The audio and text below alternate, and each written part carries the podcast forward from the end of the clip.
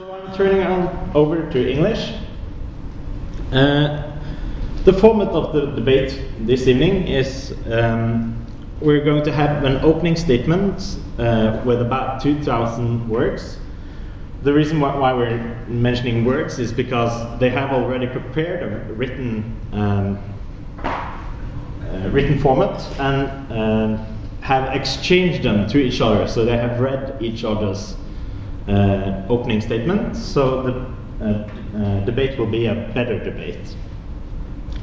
Then we will have a, a first rebuttal, a 10 minutes, 10 minutes per person. Uh, then a second rebuttal on 5 minutes each. And then we will have a cross examination with two questions from each person. Uh, and we will have a closing statement with 5 minutes each uh, before we open for questions and answers from uh, the audience. And it's um, we ask you to reserve your questions until the end, uh, so that we will um, keep the good, a good flow in the debate. The participants, the participants today uh, in the um, debate called "Does God Exist?" is uh, Einar Duenger. Uh, he is a professor of philosophy at the University of Agder. Uh, his areas of, of specialization are metaphysics, artificial intelligence, ethics, and philosophy of religion. He has published a number of articles, many uh, mainly within uh, philosophy of religion, religion and meta metaphysics. Uh, and he's also also the uh, author of the forthcoming book God and Abstract Objects, given out by uh, Cambridge University Press, and uh, along with a Norwegian book called uh, Meninga med livet, uh, given out, out on the Spartacus uh, forlag. Uh, the Christian representative here is uh, Peter S. Williams. He's an assistant professor in communication and worldviews at Gimlekollen uh, School of Journalism and Communication, NLA University uh, in Norway. He, uh, his publications include, uh, or his uh, books include uh, Understanding Jesus and A Faithful Guide to Philosophy, given out on Paternoster uh, forlag. So I will give, give the room for Peter to uh, give his first um, opening statement, and then we'll just uh, go on when he's finished. much. See if I can correctly adjust this head vice torture device that they give you to wear here. Go. So, thank you. Uh, thank you to the uh, organisers, Christian Union uh, here at the university, uh, to Professor Einar, of course, uh, to uh, Leif, who's stepped in at the last minute because the, the chap who was going to moderate today has fallen ill. So, Leif is stepping into the breach for us. And thank you, most of all, of course, for you for coming out on an afternoon to spend some time thinking about these deep issues. Most people would agree with the Roman writer Cicero, uh, who asked, What could be more clear or obvious when we look up to the sky and contemplate the heavens than that there is some divinity of superior intelligence? Such intuitive perceptions of divinity are properly basic beliefs, beliefs grounded in experience, which mean that they're reasonable to accept in the absence of sufficient counter evidence. Nonetheless, I will sketch a selection of arguments for belief in a supernatural creator. Consider first the experience of the writer Teresa Vining, who as a student began to doubt God's existence. She says, For some time there'd been a gnawing uncertainty deep within me. What if it is all a lie? When Teresa hit rock bottom, she discovered some intuitions which countered her skepticism. There is no God, I told myself. This life is all that there is. There is no real meaning, no basis for knowing what's right and what's wrong. It doesn't matter what we do or how we live. No, something deep inside me screamed. It could not be true. I couldn't believe that life was just a sick joke with humans and their capacity for love, appreciation of beauty, the need for meaning as the pitiful punchline. That went against all of my experience as a human being. There had to be something more. That night was the beginning of a new search for truth in my life, because the one thing I did know after that night was I couldn't believe that this life is all that there is. Indeed, if the satisfaction of innate uh, existential desires, such as those mentioned by Vining, requires God to exist to satisfy them, then the intuition that life isn't absurd suggests that God exists. Indeed, experience indicates that natural, innate desires are, in fact, good indicators that objects really exist to satisfy those desires.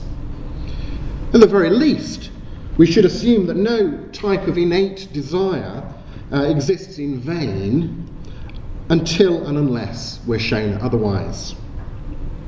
Now, some people may profess a willingness to, to pay the price of affirming that life is absurd, but this affirmation isn't easy to make or to consistently sustain.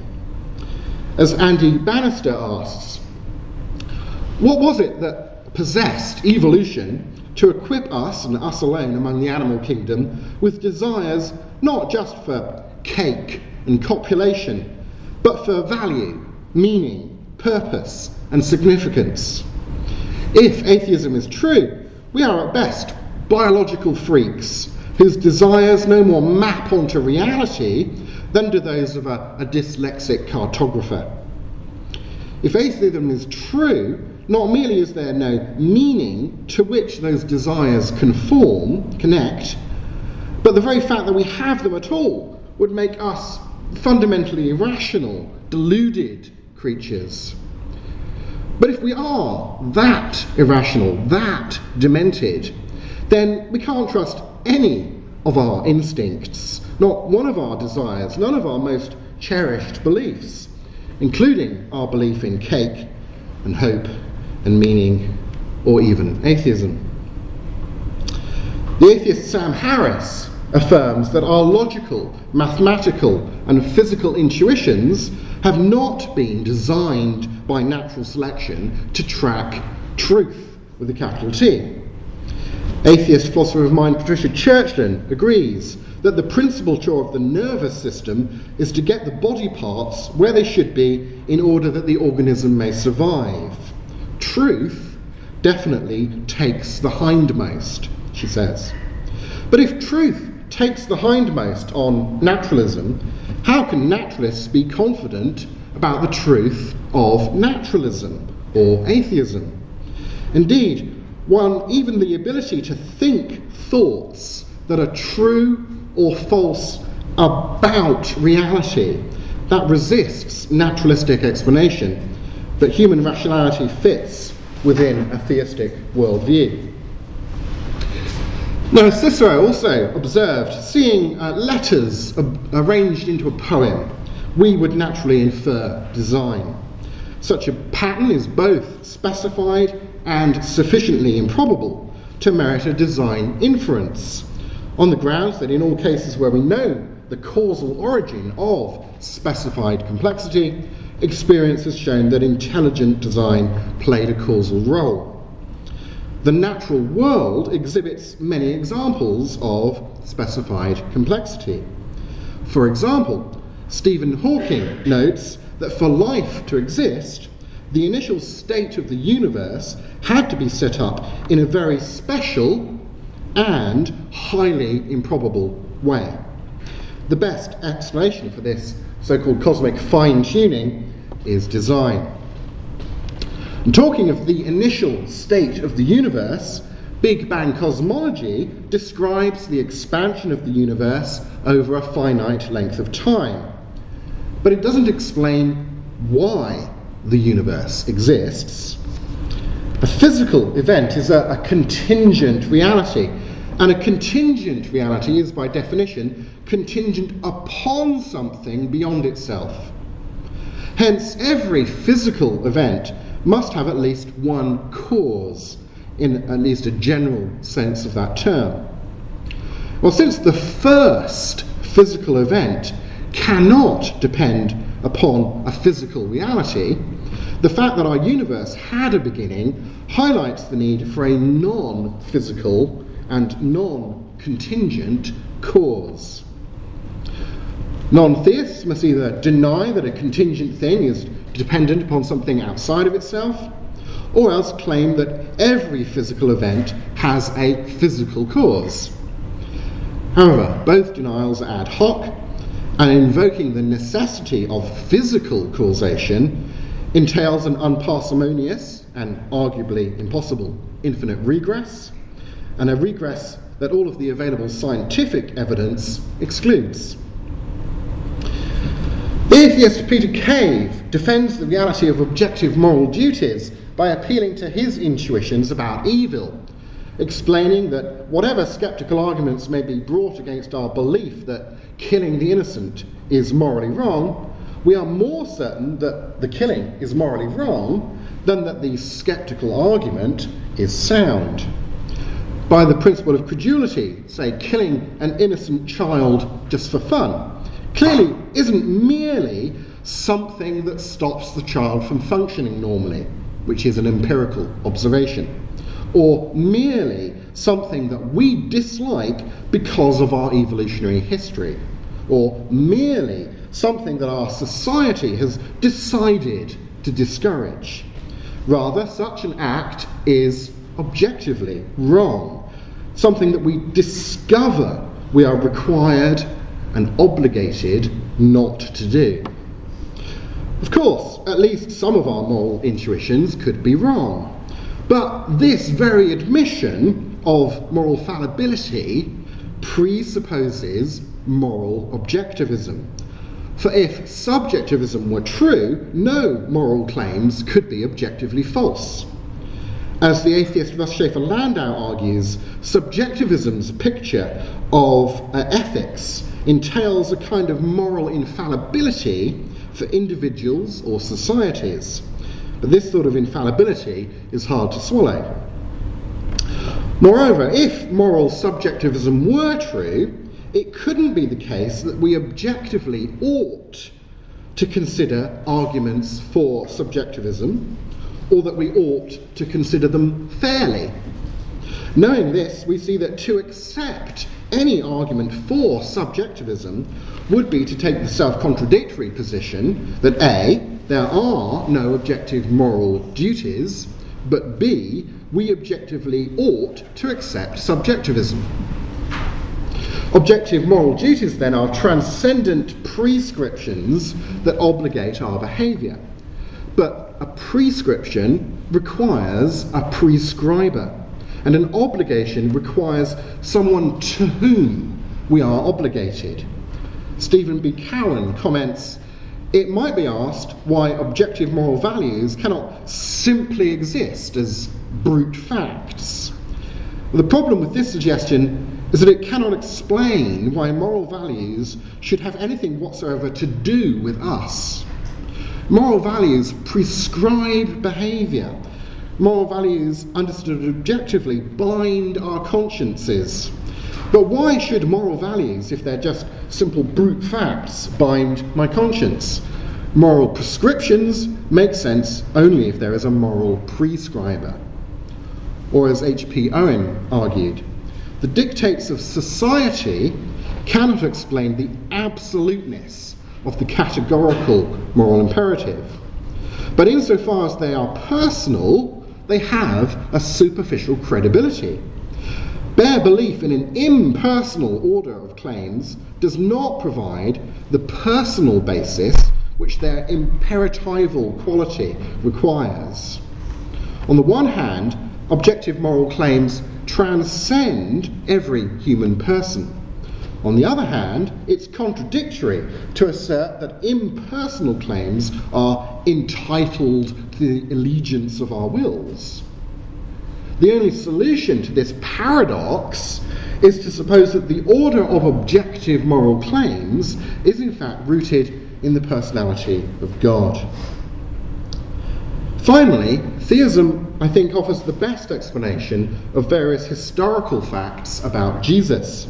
A first century Jew who not only laid claim to divinity without appearing to be either a madman or a confidence trickster, but who pointed to his fulfillment of prophecy, including his miracles and his resurrection from the dead, as signs that he was indeed who he claimed to be.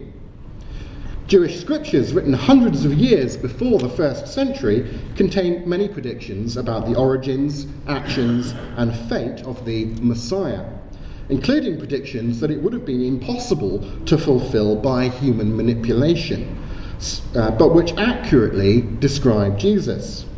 A conservative estimate of the odds of anyone fulfilling, say, just 12 of these prophecies would be 1 in 10 to the 12. That's odds of a trillion to one. As Thomas V. Morris observes, a series of prophecies made by different people at different times, culminating in a single fulfillment by the life of so remarkable a person as Jesus, cries out for an explanation.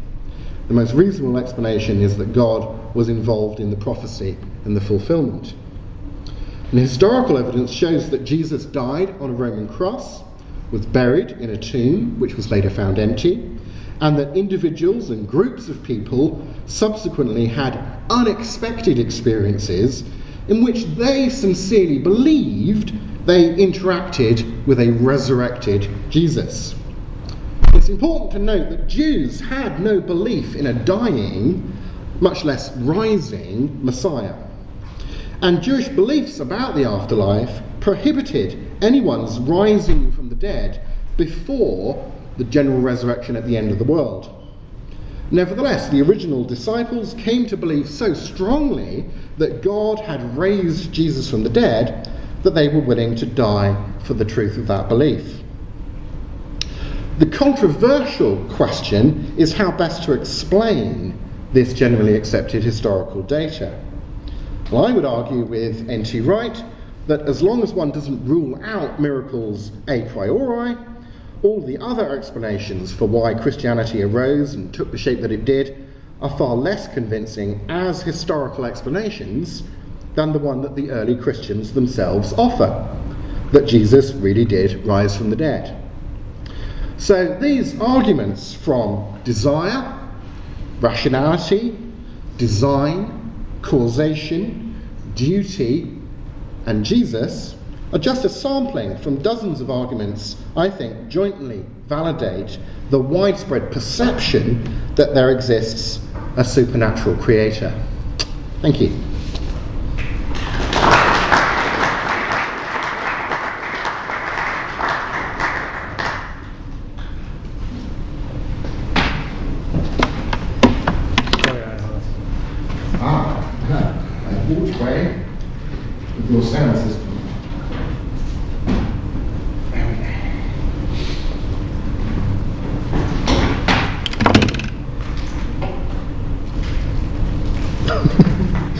first IQ test just to get this one right. Which way is it? Is, is that right? Can you hear me? Okay. So uh, thank you for being invited, and thank Peter for his opening, interesting statement. And I will give mine. So uh, the question is, does God exist? Now, our presupposition of this question, as at least as I telling it, is that uh, there's a kind of monotheism behind it. That there's one and only one God, and we're wondering, does this thing exist? Also, I think we should note that before we try to answer any such question, I want to know what it means. So when I want to answer a question, I first want to know what the question means. And in this question, there are two components, namely God and exist, that is the most important. I assume we know the question mark and does, and then we'll uh, consider God and exist. And by God, I will mean something minimal, namely something like an intentional being worthy of worship. That's my phrase. Uh, that God is such an intentional being means that uh, God has uh, uh, intends certain things over others. That God is worthy of worship means that God has sufficiently many great making properties, namely awesome properties. Uh, anything that's great, basically. And not uh, too many bad making properties. And he needs to have sufficiently many to be correctly worshipped. So he's worthy of being worshipped. Uh, among them must be a certain degree of goodness, knowledge, and power, perhaps, so that God can realize certain of his intentions. If he's supposed to be the creator of the universe, for example, he must have sufficient amount of knowledge and power to be able to realize his intentions. If you just had the intentions, like me when I'm going to clean the house, I have a lot of intentions, but I don't have the willpower to do it. If God was like that, it wouldn't be any universe. So he needs to have the power and the knowledge and the willingness and so on. So there's a lot built into this. Uh, uh, so he needs to be able to realize his own intentions. Or, or I don't know what the gender of God is. Note that the more we put into the meaning of God, the less likely it is that this thing exists, or the less we know about this thing. This is just a matter of probability and logic, basically, and knowledge. Because the more we bake into a concept, the more is required of the world to realize that concept. So if I just say the world exists, very little is required. But if I say the world exists as a pink sphere, then more is required of the world to realize that claim. So we need to be more, the more we bake into it, the less likely it's to actually be uh, happening. So uh, I want to bake as little as possible into the concept of God in order to uh, talk about it and feel like I know what I'm talking about when I ask this question. So I don't want to, for example, say that at, the, at least not at the set get go when we start out. I don't want to say that he's the father of Jesus and there's a Trinity, and I don't want to bake all these complicated things into it when we get going because that will make it very much harder to get started. Maybe we get to them later when we've started out whether this minimal thing exists or something. Okay, so um, uh, so uh, that's what I mean by God, an intentional being that has a um, that's worthy of worship, has a lot of great properties, basically. Uh, now, what do we mean by exist? Maybe I should, should I give another example of the minimum, how much is required? Like, think of a dice, like two dice or a die. The, what's required for you to throw a three on one die? Well, one out of six options. The world needs to realize one out of six options. Uh, but if uh, you want to throw a, a 12, say, or you want to throw a 7, with two dice, then one out of six with respect to two different dice needs to be realized. And there are various ways it can be realized. There could be a three and a four, there could be a five and a two. So more is required to throw that those two die to get a seven than to throw one die to get a six. Right? So it's less likely to happen. That's sort of considerations. So that's why I think we should start with uh, less when we start talking about God, not presuppose at the get-go that it's this kind of God or that kind of God. So the point is very simple. I'm just saying very little about what I mean by God. Uh, so maybe Peter and I will disagree on this later. Okay, so what should we mean by exist? That's tricky as well. Uh, I think uh, for general philosophical purposes, we should not treat exist to exist as equivalent with being actual, for example, because there might be merely possible things. There might be philosophers are concerned with this, like there being possible worlds, stuff that could have happened, but hasn't really been actually the case. Like I could have had a twin brother, and uh, there are other cases like uh, there could have been more numbers than there are, maybe, or something like that. And philosophers think that these possibilia, these merely possible things, they exist in some other sense than the actual. Some philosophers think that's true. So I don't want to presuppose that to exist is just to be actual like us. There could be merely possible things as well.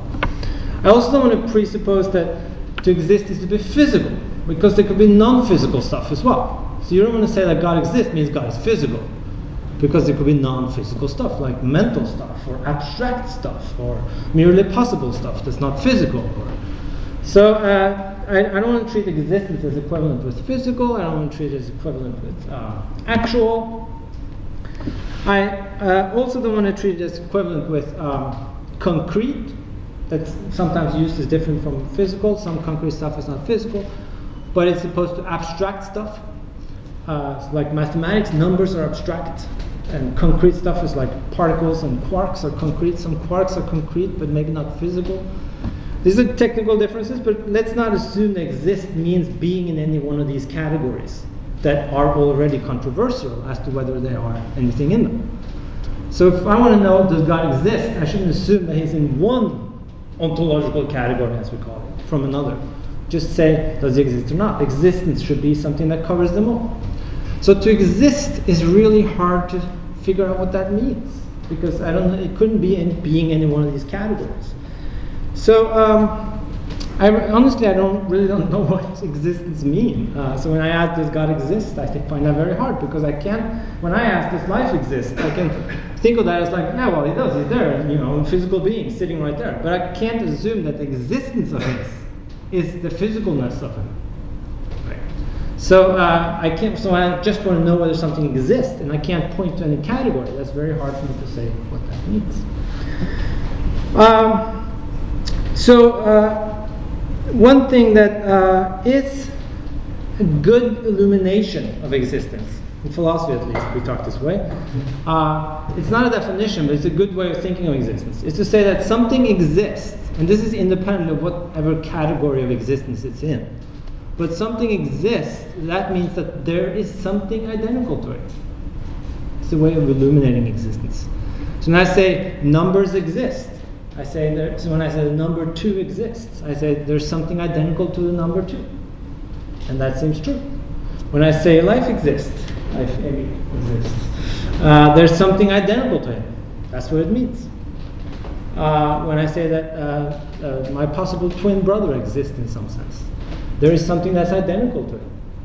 But he's not physical, he's not actual or any of those categories. Uh, he's merely possible. So that's a good way of illuminating existence. But the tricky part is that when you do that with God, you're making God into this particular thing, like me and you.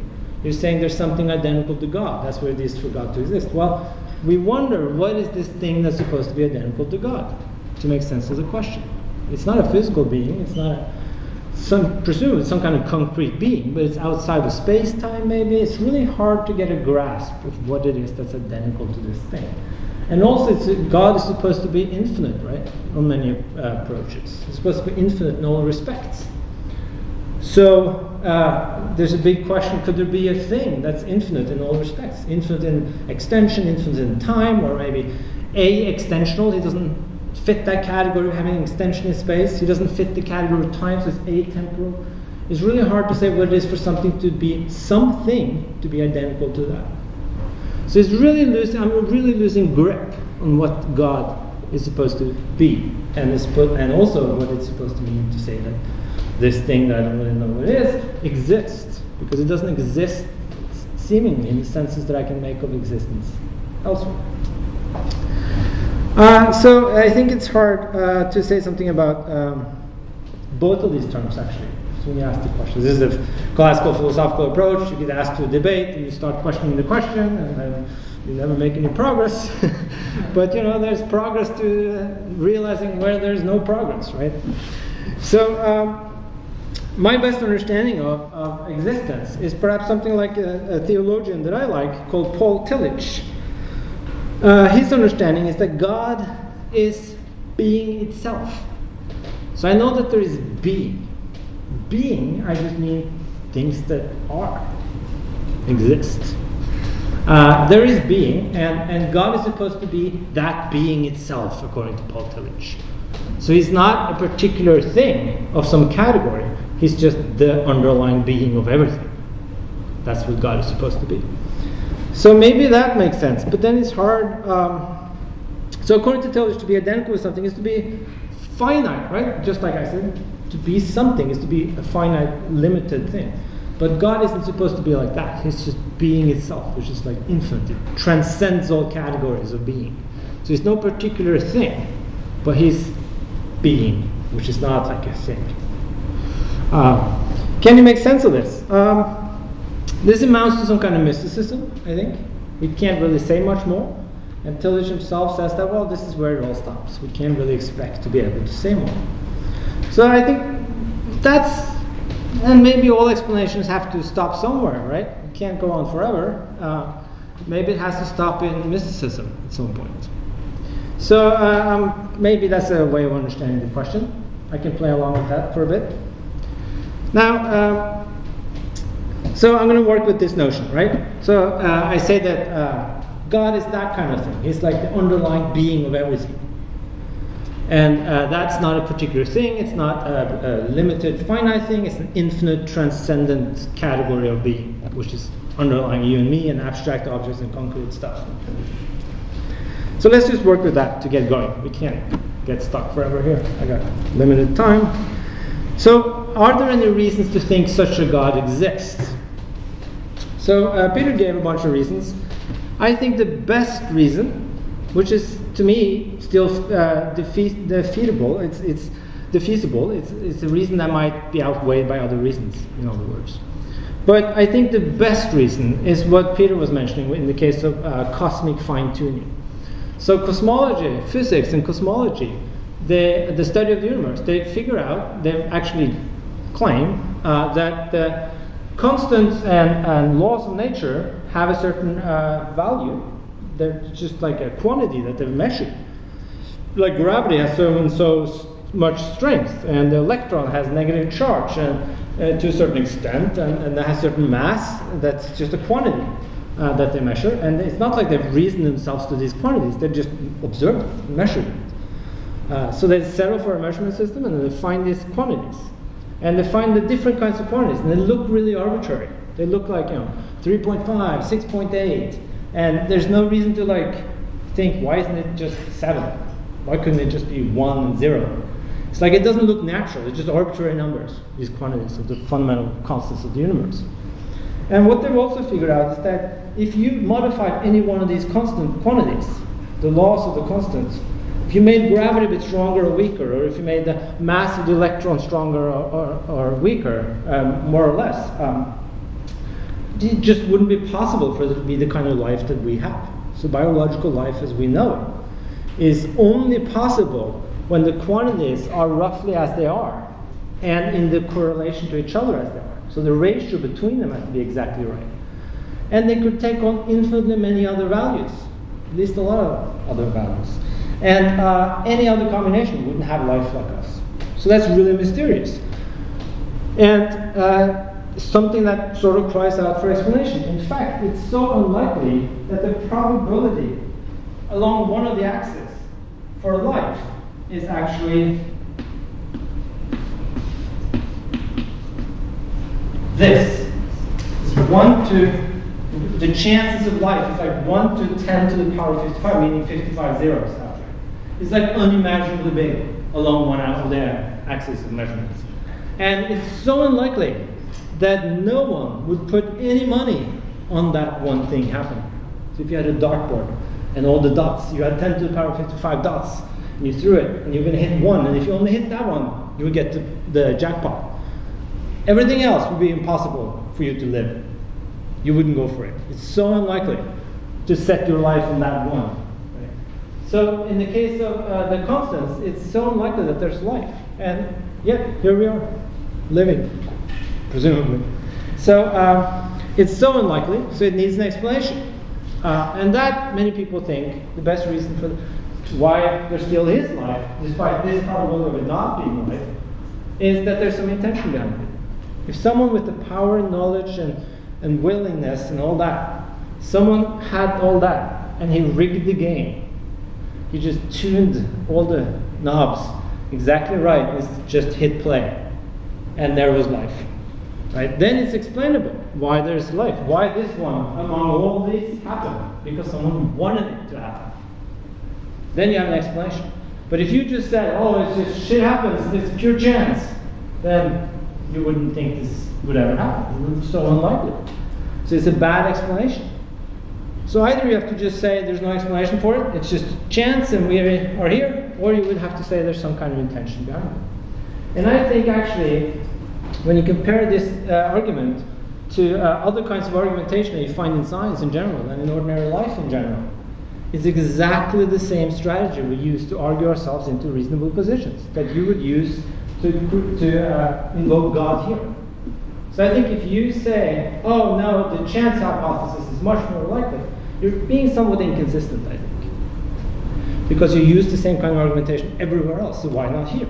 It's like you have accepted this kind of argumentation in every area of life, and when it comes to God, you're just like, oh, I'm not going to accept it this time. It seems really arbitrary. So I agree with Peter that this is a pretty good argument to give some reason for the existence of some kind of intention behind the universe, actually. And it's much better than these design arguments that goes down to the detailed biological levels because we have better explanations there. But when it comes to the universe, it's different. You can't invoke Darwin at the universe level. There are some competing hypotheses like multiverse and so on, but I'm not going to talk about that. So I think this is, a, this is one good reason to believe in this God. I'm not saying there are no, no reason. Um, I think the best reason against God is the problem of evil.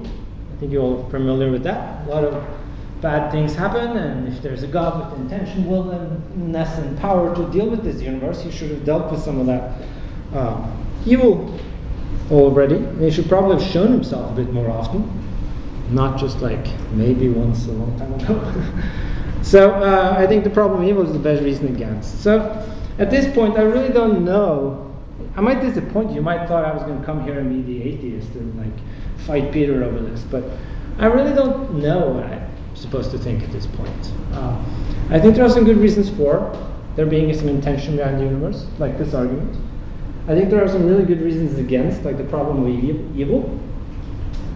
Uh, I think some, I'll talk about this later, but I think some of Peter's arguments are good and some of them are not so good, so we'll talk about that later. But I think there are pros and cons here, and I'm not sure what to believe. So what, I want to end by um, saying two things. One is that we have to, and I'm in agreement with Peter here, that we have to weigh up all considerations. This is sort of like a holistic picture. We have to weigh them up and see here are all the pros and here are all the cons, and then how where are we going to go. I think that's the best. You can't just appeal to one piece of evidence and say, "Oh, I had a revelation in church. That's it. I uh, now strongly believe." It's not enough for me because there are so many other explanations of that revelation of yours, from the outside at least, that are competing with your introspective claims. So I wouldn't be convinced by that. Either my head just turned off or some fan just turned off. Uh, it's a weird change of mood. or God is trying to tell me something here. It's like he's like listening now. okay, uh, so let me end by another note. The last note is, and I've written a bit on this actually. So I think it's important to separate uh, belief from other categories, other attitudes you can have as a religious person, like hope, for example. So uh, if you're a theist, you believe traditional understanding of theism is that you believe that there's a God. If you're an atheist, you believe that there's no God. And if you're, you're an agnostic, you don't believe that there's a God. You also don't believe that there's no God. You just withhold all your beliefs. And you say, I don't know. Now, uh, I think you, there are other categories that are interesting here. I don't feel ho- at home in any of these categories. So there are other categories. Like, I actually hope that there's a God. I think it would be awesome if I like realized that there was this fundamental being itself that was worthy of worship. And I would be like, that is awesome. this is like Star Trek times 10. Uh, that would be really cool. And I really hope that there's such a thing. It would be good. It would be showing that there's actually goodness at bottom, maybe even. Uh, we just screwed up for a while. So I actually hope that there's a God, but I don't really believe that there's a God. I don't have enough evidence. I'm like Bertrand Russell. If I came to the gates of heaven and they, and they asked me, why didn't you ever start believing? I would be like, I didn't have enough evidence. You didn't give me enough. But I still think you would accept me because I'm such a nice guy. but I would close with the thought that I think you can hope that there's a God, and I do actually. And the interesting thing here is, is sort of a logical feature. You can hope something even though you don't believe it. So when I believe something, I can believe it to certain different degrees. But as long as I don't know, or as long as I'm not certain, as long as there's room for doubt, I can hope contrary to my belief. So I can say, I believe that uh, my wife is being is cheating on me, but I really hope that she's not. That makes sense. Uh, and I can, so this goes for all the categories, right? I didn't mean to mention my wife in any setting here. It was just, but that that goes for any category. You can believe that there's a God and hope that there's not, and you can believe that there's no God and hope that there is. This is a logically coherent position. It makes semantically sense as well. Uh, now note that hope is different from wishing, for example. So if you say, "I know that the Earth is round, but I wish it was flat," that makes sense. But that's contrafactual It's, going in, is wishing something were the case, that's actually the case. But in hoping, you're actually hoping that something is the case that isn't, you believe isn't. So it keeps you here, close at home, so to speak. So hope is an interesting category, and I think for many purposes that's enough for me. I can hope that there's a God, and I can live accordingly. I don't usually live, but I can live accordingly and hope that there's a God, even though I don't believe. So I'm not. So I, will say more about this later. But I'm just not seeing the fixation of unbelief. And I think in times when there's extremism and, and discrimination and hatred based on religion, maybe these strong categories of belief is overrated. Maybe we should hope because you're less willing to act on your hope than your beliefs. So if you believe stuff, if you believe it's true, you're willing to bet on it. You're willing to act on it. But if you just hope, I wouldn't be willing to act so much on it. If I just hope that there's you know, a million dollars outside, I wouldn't be willing to set my life on the fact that being a million dollars outside the door. But if I believe it, I'm going Okay, so that was my opening statement, I think. Hold on. Uh, oh, one sentence. Oh, sorry, I'm taking maybe too long. Um, the question remains, of course, does God exist or not? I haven't answered it. I haven't said yes or no. I, the answer is I just don't know. So that's uh, that was my.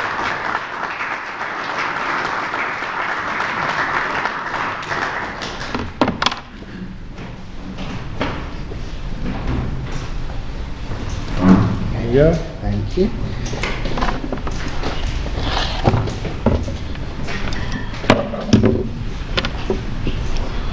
There we go. Hmm. So I'd like to thank Einar for his very substantial, I thought interesting opening speech. It's unfortunate that I don't have time in my 10 minutes here to address every aspect of that speech uh, here and now. Einar thinks that the arguments for and against theism, God, are equally balanced. He illustrates this from the, the evidential argument from evil on the one hand and the, the fine tuning argument from design on the other. However, on the one hand, note that the evidential argument from evil isn't an argument for atheism, but rather an argument against a specific concept of deity. Moreover, as the atheist Michael Tooley notes, even if it can be shown that the evils that are found in the world render the existence of God unlikely, it might still be the case that the existence of God is not unlikely, all things considered. For perhaps the argument from evil can be overcome by appealing either to positive arguments in support of the existence of God, or to the idea that belief in the existence of God is properly basic. Daniel Howard Snyder gives the following illustration of this last point. Suppose you learn that 95% of the French population cannot swim. This statistic is good evidence to think that Pierre, your friend from Paris, can't swim. Does it follow that you should believe that Pierre can't swim? Well, what if you and Pierre spent last Saturday afternoon together swimming? Your experience with Pierre is much better evidence to think that he can swim, even though the statistical evidence by itself makes it very likely that he cannot swim. Now, most people who experience the bad things that happen in the world, nevertheless, also experience the world as intended by a being worthy of worship. On the other hand, Einar acknowledges that God is a better explanation of fine tuning than that it happened by pure chance, he says. The only alternative scientific explanation is physical necessity, but these constants he was talking about are not determined by the laws of nature. The laws of nature are consistent with a wide range of values for these constants. And the fine tuning also includes certain arbitrary initial conditions on which the laws of nature operate. For example, the amount of entropy in the universe. The inability of physical necessity to account for fine tuning explains why the most popular objection to this argument seeks to reduce the complexity of fine tuning by positing multiple universes. But that's like explaining a book by positing enough monkeys typing away for long enough to have produced it by chance. In the absence of independent evidence for enough monkeys and so on, the one author explanation is preferable, and the same goes for fine tuning. And this is the situation in which we find ourselves, for according to physicist Brian Greene, people should be skeptical of multiverse theories because there is no evidence supporting their existence. Indeed, there's evidence against a multiverse.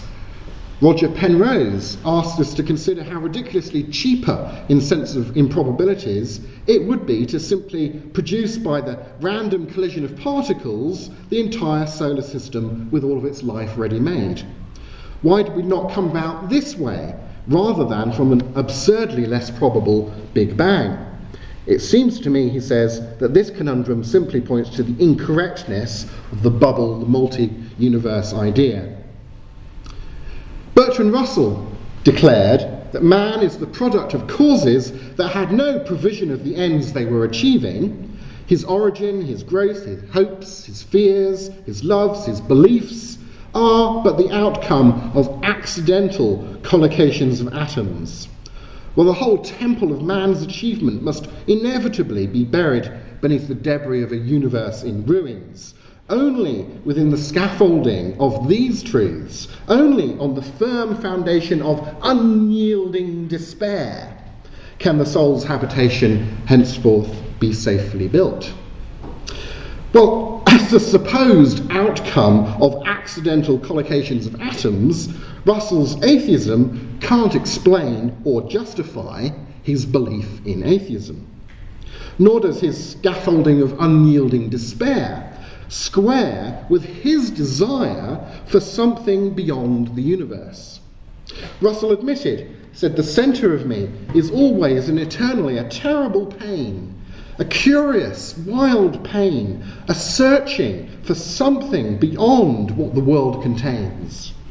He wrote, Something in one seems obstinately to belong to God and to refuse to enter into any earthly communion. Or at least that's how I should express it if I thought there was a God. I care passionately for this world, and yet, what is it all for? There must be something more important one feels, although I don't believe that there is. The psychologist Viktor Frankl called this innate desire that life should have an adequate meaning and purpose and significance our primary need. Theologian Clark Pinnock comments that when the word God is used, one thing it has reference to is the objective ground in reality itself of our ineradicable confidence in the final worth of our existence. I would suggest that we reflect on our attitudes, our actions. Do they not imply this very confidence, even if we've not actually taken the step of explicit faith in God? There is a sense in which the decision to believe renders explicit the seeds of faith, implicit in the confidence that humanists and Christians both manifest towards the goodness, the worthwhileness of life. Hence, if one is agnostic about God's existence, reaching out to God is nonetheless a reasonable thing to do. Such faith may involve a fairly minimal concept of God. But further contemplation and experience may build upon this. And indeed, the existential desire for a transcendent foundation of hope is itself a clue pointing to God's existence. For one can argue one, humans have an innate desire for the transcendent. Two, most innate human desires relate to some object of satisfaction. Three, therefore, the transcendent probably exists. I agree with Einar that we must weigh all such considerations for and against God's existence up against each other. I agree that if one is agnostic about God's existence, it can be rational to place one's active hope or trust in God. Perhaps I'm going just slightly further, actually, than Einar said in his uh, speech there with that comment. Uh, you can do that, uh, and such faith is wholly compatible with respect for reason and evidence. As Einar says, it's not always irrational to act on one's hope. So I can live religiously without believing one thing or another with respect to God's existence. However, I do think that such hope is in itself one of those clues that together I think contribute to a sufficient case for theism. Thank you.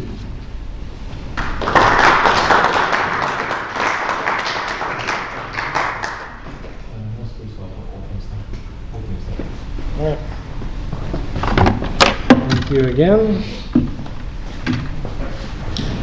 Not use this formal speeches thing, that's why this is taking a bit. So, um, I will now uh, men- comment on his uh, opening speech. Just need to open the.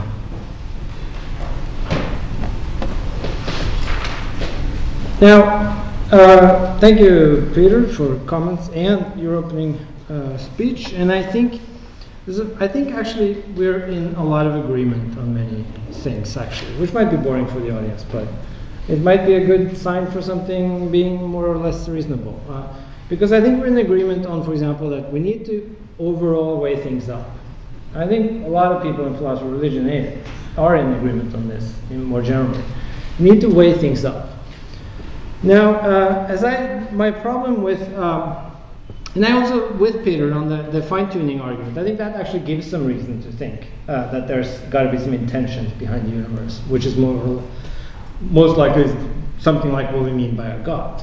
Uh, now, of course, I don't see any reason to think that's the Christian God or, or something like that. Uh, all you need for the fine tuning argument is just some kind of intention with this sufficient power and knowledge to actually pull it off. But it doesn't have to be perfectly good, for example. It could be a malicious devil who just created the universe sit there and watch and see us, us like torture each other uh, through war and war and bad political elections. Uh, and that could be it, right? So it doesn't follow that it has to be good. And that's where the problem of evil sort of comes in and gives some reason to think it's not perfectly good or not perfectly powerful or not perfectly knowledgeable because then he would have done something about this. So I think we're in a lot of agreement about these things. What I have problems with uh, in Peter's opening speech is more the fact that he just gives six arguments for, and then he doesn't mention any arguments against. Uh, uh, so uh, I would like to see him talk about what are the biggest problem you have with the existence of God. Why so eager on showing that God exists? Uh, what are the main problem for doubt here? And how does that weigh up against these six reasons? Uh, that's what I would want to know more about uh, from his speech. And uh, I said, as I said, the problem of evil is for me the biggest problem, and the design, the, the, the cosmic tuning argument, fine tuning argument, is the biggest argument, gives the most reasons for, I think. And then there are a bunch of other things that might come in uh, and, and kick in on, on the weights here, but uh, at least that's my pro and cons. I wonder what Peter's uh, cons are. What are the main problems you have with this? Uh, and let me say a bit more on details. Uh, so one thing he's very eager about in his opening speech, as well as in his comments to me right now, is this idea that if we have some kind of innate desire, it, we should assume that it's not there for nothing. We should assume that there's an innate desire there that corresponds to something. So if I have an innate desire, or we have an innate desire for existential meaning, we want to know this can't be it. We're like Camus. We're like, this is absurd. This is pointless. There's got to be more. If I have this innate desire, I see no reason whatsoever to think that that, therefore, we should assume that there's something corresponding to it. Because we have a lot of innate desires, or we might have a lot of innate desires that doesn't correspond to anything anymore. It might have corresponded to something when we, you know, were selected for in Darwinian evolution way back, and those conditions aren't around anymore. But I still have the innate desires. We might be like aggressive for the wrong reasons today. It doesn't mean that that corresponds to any real need today. We might be afraid of the dark today. It doesn't mean that we should be afraid of the dark. We should rather be afraid of traffic that's where we die, or the kitchen. That's where most people die. But we don't have those innate fears. We have innate fears that were built in very long time ago under different conditions. The social changes happens much faster than the biological changes. So I don't see why we should think that these desires that we have, even though they're innate, should correspond to anything real. That's our problem, that they don't usually correspond to anything real. That's why we have all these weird people out there. Uh, that's why we all have these crazy people out there. So I don't understand that argument from desire. Um, and also, there are tons of evidence from psychology that people put intentions into stuff that has no intention too easily. And this is explained because we have, it was a survival value to give intention to some noise in the bush, to put it for example. You, if you heard some noise in the bush, in the dark, you're better off expecting it to be a tiger that's going to kill you. If you thought, oh, I might just be, you know, shit happens, who knows? And that tiger would eat you. So you wouldn't survive as much. If you had that fear for that noise, you would be better off and get more children and have more uh, offspring. So it, there are other explanations for many of our desires. So when I put intention behind this to explain stuff, I might be doing that fallacy. I might be using an intention, uh, an inclination that I've been selected for, for other reasons to explain this God. So there, I don't see the desire argument at all. I think that's probably the, the argument I like the least of his uh, opening speech. Also, there's, uh, you should cut me off now. I have no conception of time right now. So, uh, there's also a, a, couple of others, like um, this moral argument. That uh, so Peter seems to be thinking that there's either you have moral subjectivism, which means that moral values are just preferences that we have. You know, what's good for me need not be good for you. So we can't really correct each other. There can't really be a disagreement. And there's no reason to do much at all beyond whatever my preferences are. So he seems to be saying that either you have that view, or you have like a divine foundational morality view. And there's nothing in between. But I think there are tons of positions in between. Here are a couple that are mainly uh, discussed in philosophy. There, one is like uh, Formal hedonism, for example, I don't like one, but it's, it's a theory that needs to be considered. So formal hedonism says that the only thing that has value is pain and pleasure, ultimately. There's good and bad, pain and pleasure. And everything is explained in terms of those. So when I say I ought to do something, it's because it would enhance the pleasure. And when I say you ought not to do something, it's because it would enhance pain to do it. So you shouldn't do it. Now we explain this because of pain and pleasure being good and bad, or other way around bad and good. So pleasure is just good. It's a good thing to have. So why do I drink? Well, it gives me pleasure. Why does it give you pleasure? Well, it just does. Why is the drinking good? Well, it gives me pleasure. Why is, is pleasure good? It just is. Not much more to say. So it's nothing mysterious about saying pleasure is good. That's what we like. We all like it. No one will say, I hate pleasure. And, and when there's pain, it's like, this is bad. I don't want to be in this position of pain. I want to get out of it. So I don't, you ought not to do what gives people pain. This is a reasonable position. It's not just subjectivism. If I just felt that your pain was good, I would just be wrong. Your pain was bad. And I would be a maniac. So this is a position that's fall in between. It's an objective theory of moral values. But it's not nothing to do with God. Explanation stops at pain and pleasure rather than in God. Another one is preferences that I like more. People have preferences, animals have preferences. It's not up to me. I can't just break off people's preferences. So my kids, they have hopes and dreams. I can't just kill them when I want to. Because that would be bad. I would be cutting off their preferences and their, their hopes and dreams. That's where it all stops. That's just not something it's up to me to do. So I can't do it. I ought not to do it. There are many such theories. So I think there are middle positions here between the radical relativism, subjectivism, and the divine foundational moral theory. So that's another problem I had. Uh, last one is just um, There's also actually an objection. Peter gives an objection to subjectivism that I think is false. He says that object subjectivism, sorry, subjectivism. He says that subjectivist would be taken to the self-contradictory position that there are no objective moral duties. That's true. That we hold that. But also that we objectively ought to accept subjectivism. Right? So they say subjectivism is true, so you ought to accept it. But if there are no moral values, the ought is misplaced there. You ought not to do anything you don't want to, right? If all the values are preferences. But there are two problems with this uh, argument. One is that this ought is a different kind of ought. It's not a moral ought that you, you it's not that you morally ought to hold this subjectivist. It's a rational ought. It doesn't have to do with moral values, it has to do with rational values. And another thing is that if they could also just say, well, you don't have to if you don't want to. You can accept whatever you want, because subjectivism is true. So there's a very big difference between um, what I, when subjectivism is true, what I ought to do from my perspective, and whether or not subjectivism is true. So there's a, I, it was a technical thing I got hung up okay, I have others, but we can take that later.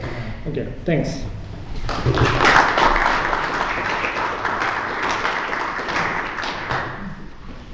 So there's another round.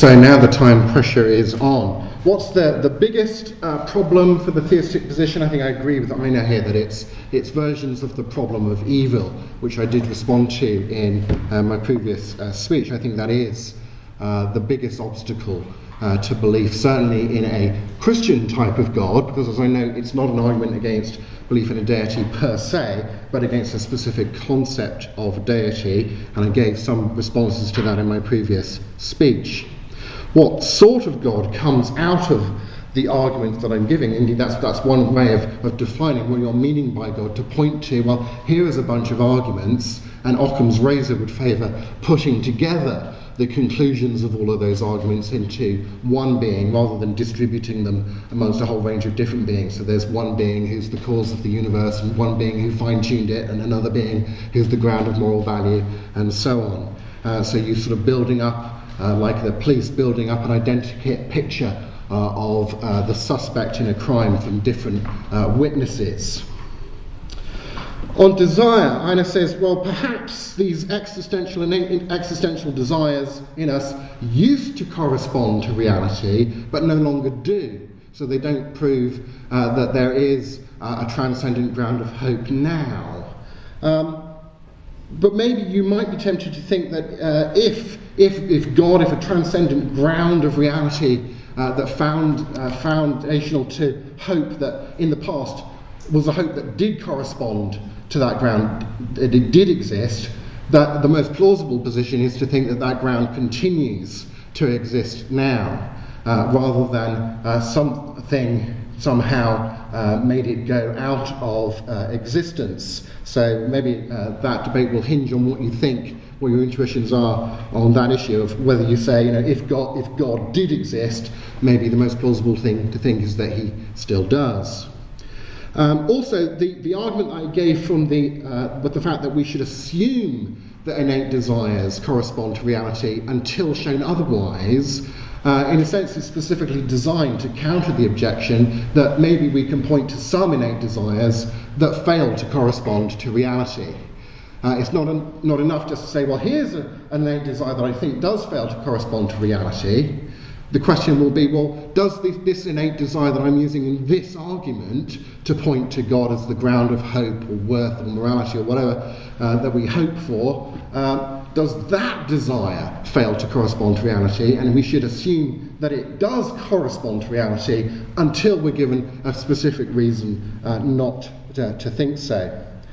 Uh, the psychology of assuming uh, intentionality behind things in the world, this is I would have thought an argument that uh, would tend to be put more within the realm of design arguments and, and to say it just seems to you like the world is designed, this is an overactive sort of evolutionary mechanism that had its use in the past and has uh, come up with these false ideas of design behind the world. So I thought it was, it interesting that Einar didn't put that as a counter to, say, the fine tuning argument, but tried to, to use it here. I don't quite see uh, the relevance there. Um, the desires, the innate existential desires I'm talking about, that, uh, they are things that we experience from the inside as, as outwardly directed, as, as teleological, as having uh, reference, uh, as wanting there to be a satisfaction that corresponds to them. Uh, nothing was said about the, the argument from causality or the arguments uh, from Jesus in that last speech, so perhaps we'll pick them up uh, later. As for the issues of duty, if I've got time, just to go to the, the argument from duty. Um, of course, there are lots of different moral theories about picking out what the right thing to do is, what we should pursue, and so on. But the question on, on any of those theories, I think, will be if that is a theory that says, yes, there are uh, moral duties that hold independently of what you or I or we decide or think or agree, there are discoverable objective moral duties. How does that particular moral theory account for the existence of such a thing? Uh, does it do a better job than the argument that says, well, there is someone to whom we are rightly obligated? There is someone who prescribes those prescriptions that we meet in moral experience. So, on hedonism, suppose hedonism is true, and you think that you have an objective moral duty to pursue uh, pleasure and to avoid pain. But what accounts for the, the objective prescriptive and obligatory nature of the need to pursue pleasure and avoid pain? So you haven't really uh, got away from uh, the core of this argument from duty uh, by doing that, I think. Also, on, on terms of uh, rational ought, I, I think that, that the rational ought doesn't give you a moral ought. It gives you a pragmatic ought. It says this does follow, these, this conclusion does follow from these premises. If you're interested in being rational, that's what you you, you should believe in that rational ought sense, a pragmatic sense of you know, if this is what you want, being rational, then this is what you have to do to achieve that end. But logic itself can't tell you that it's, it, it's wrong to be cavalier about considering arguments, or that you ought to consider arguments fairly, uh, that you ought to, oh, come on, be reasonable. Uh, you can't get those moral oughts out of logical uh, descriptions of what premises follow from others, any more than you get the moral ought out of uh, any kind of is description of the way the world is, as uh, David Hume uh, argued back in the Enlightenment. Thanks very much.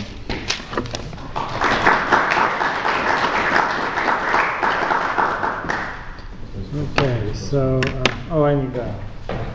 You stole the microphone. uh, my dastardly plan. Silence me by taking the microphone. Okay, so thanks again, and now it's starting to get interesting. Uh, so, uh, I don't know, a lot of the things you said I said, I didn't actually say. So, so that's, uh, but let me mention a couple uh, things. Um, so, with respect to psychological evidence, I alluded to. I did say that this could that could also explain why we have these intentions, why we put intentions behind this argument. So that would be the feasible reason that I wouldn't be totally convinced by this, because the psych evidence might be indicating that I'm just using an old desire for a new purpose. Uh, when, with that said, this is often called a debunking argument. Uh, with that said, I'm not in general convinced by these kinds of arguments that says, well, the cause of your this and this is something, therefore you make it illegitimate to them. I mean, the cause might be arbitrary, but you might still be right. So I'm not in general convinced by this. So a priest might tell me that God exists, and then it turns out that the priest was an idiot, but then it turns out that God exists anyways. And I, so I was, I should have believed in him, in one sense, but not for the reason that he told me. So I mean, I'm not in general convinced that just because there's some old reason for me putting intentions behind this, I should now believe that there's an intention behind it. It might actually be, even though that reason was bad. Or God might have put that reason in there to begin with, right? So there are many reasons back and forth to think that the psych evidence doesn't doesn't debunk this, but it might. So I'm just, I just think we should go 10 more rounds on this. The other, uh, I also didn't say that the existential desire that we have for meaning. I, am actually writing a book on the meaning of life right now. I have an existential desire for meaning. I'm like desperately searching meaning. That's like the main purpose of my life to find meaning. But I didn't say that that desire used to correspond to anything but no longer does. I said we have a bunch of desires that used to correspond and no longer does. And that gives us evidence that we shouldn't assume without further ado that our desires therefore correspond to something. Not even when we don't have other explanations of them. I'm just not convinced by that. And I also think that there are tons of other explanations for our desires that we need to consider that might outweigh that assumption that we should just believe our innate desires to correspond to something real. Because there are so many other explanations. Like psychology, all these explanations for our desires. And we are terrible at introspection, for example. There's tons of psych evidence that we are terrible at introspective introspection, like what we we don't know what's in our own mind. Like our parents know us better than we do. In fact, Facebook, when they do a search on 30 of your likes, they know more than you about you. There's evidence for this. It's pretty interesting. So, I didn't say that. Um, also, uh, with respect to moral values without God, an interesting fact is that Peter is now saying, look, you, if you take hedonist to the preference view, what explains that obligation connecting to avoiding pain and gaining pleasure? He wants a further explanation. But the whole point is that that's where explanation stops. Pleasure is good. I understand that. Pleasure is good. That's why I want pleasure. There's nothing more to say. Pain is bad. That's why we should avoid pain. That's where it stops. And he wants to know, but why does that give you an obligation? Because of the pain, because of the pleasure. It's like the classical argument against theists when they say, oh, God is the ground of everything. And then I say, what grounds God? And the theists are like, oh, that's such a boring objection, everyone's given that. Now it's sort of giving it to me. so it's sort of it's an interesting fact. I mean, the hedonists would just say it stops with pain and pleasure. The, the theists would just say it stops with God. And the preference theorists would just say it stops with preferences. And where should you stop? That's the question. And I don't think uh, you should ask the one for more explanation and then not demand it of yourself. That's like a bad dialectical move. So I think that's where it stops. And note finally that I think I have a better handle on pain being bad and pleasure being good, even though I'm not a hedonist. I have a better handle on that fact than I have on anything coming to this question. That's why I started out problematizing existence and God. I don't really know what it means when it comes to the really digging into the concepts. When you dig into the concept of pain, I'll show you some pain, and we'll quickly agree that we should avoid this.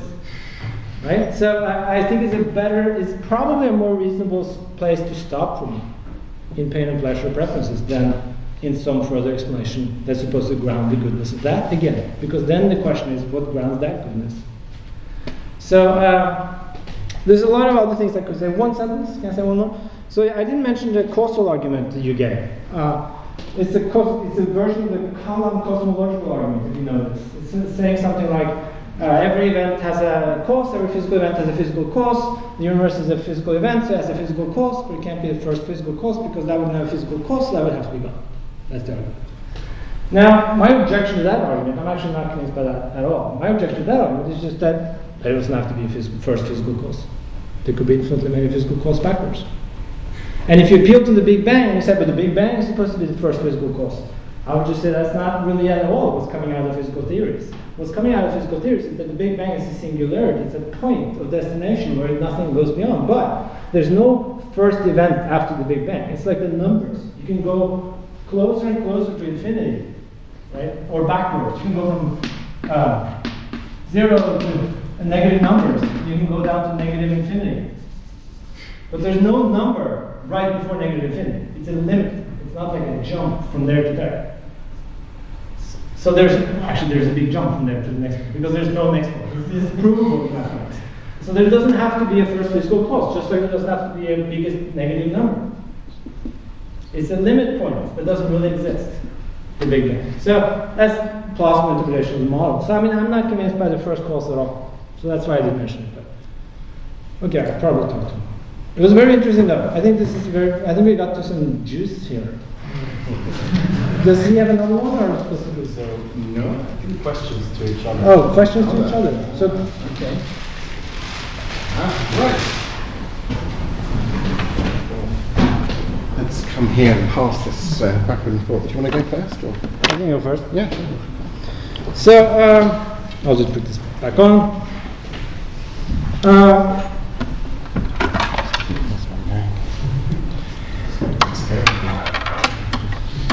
I just got this new remarkable, and I have no idea how it works, but it was very helpful. so my questions to uh, Peter. Uh, I guess I have um, two questions. Are we supposed to have two questions? Okay, so I have two questions. uh, one is. Uh, I have a problem here as I have in general. So I've done a lot of these debates with uh, theists, and I'm not. Wouldn't consider, I always get called the atheist in the debate, but I'm not really an atheist. but my main problem is always sort of the same very often. So I wonder what your thoughts are on this. Uh, theists. So when uh, people argue for theism, they sort of have. Here's my problem. They have an agenda. They have a conclusion and then they desperately go to find the reasons for that conclusion. And for me, as a philosopher who have no agenda, I find it sort of worrisome that you're desperately searching for a conclusion that you're already on board with, rather than trying to figure out the real reasons whether you should be on board with. So it's sort of like desperately looking for the reasons for what you already believe. That's sort of my main worry with the general monotheism debates. Uh, so they sort of uh, they're, they're presupposing what they're trying to prove. And a lot of the times, it doesn't have to be circular argumentation, but a lot of times, like the, the, the, it's not, I feel it's somewhat dishonest to not really consider every pro and con. So I, I can mention a lot of books that do this, but in general. So that, I wonder what your thoughts are on that.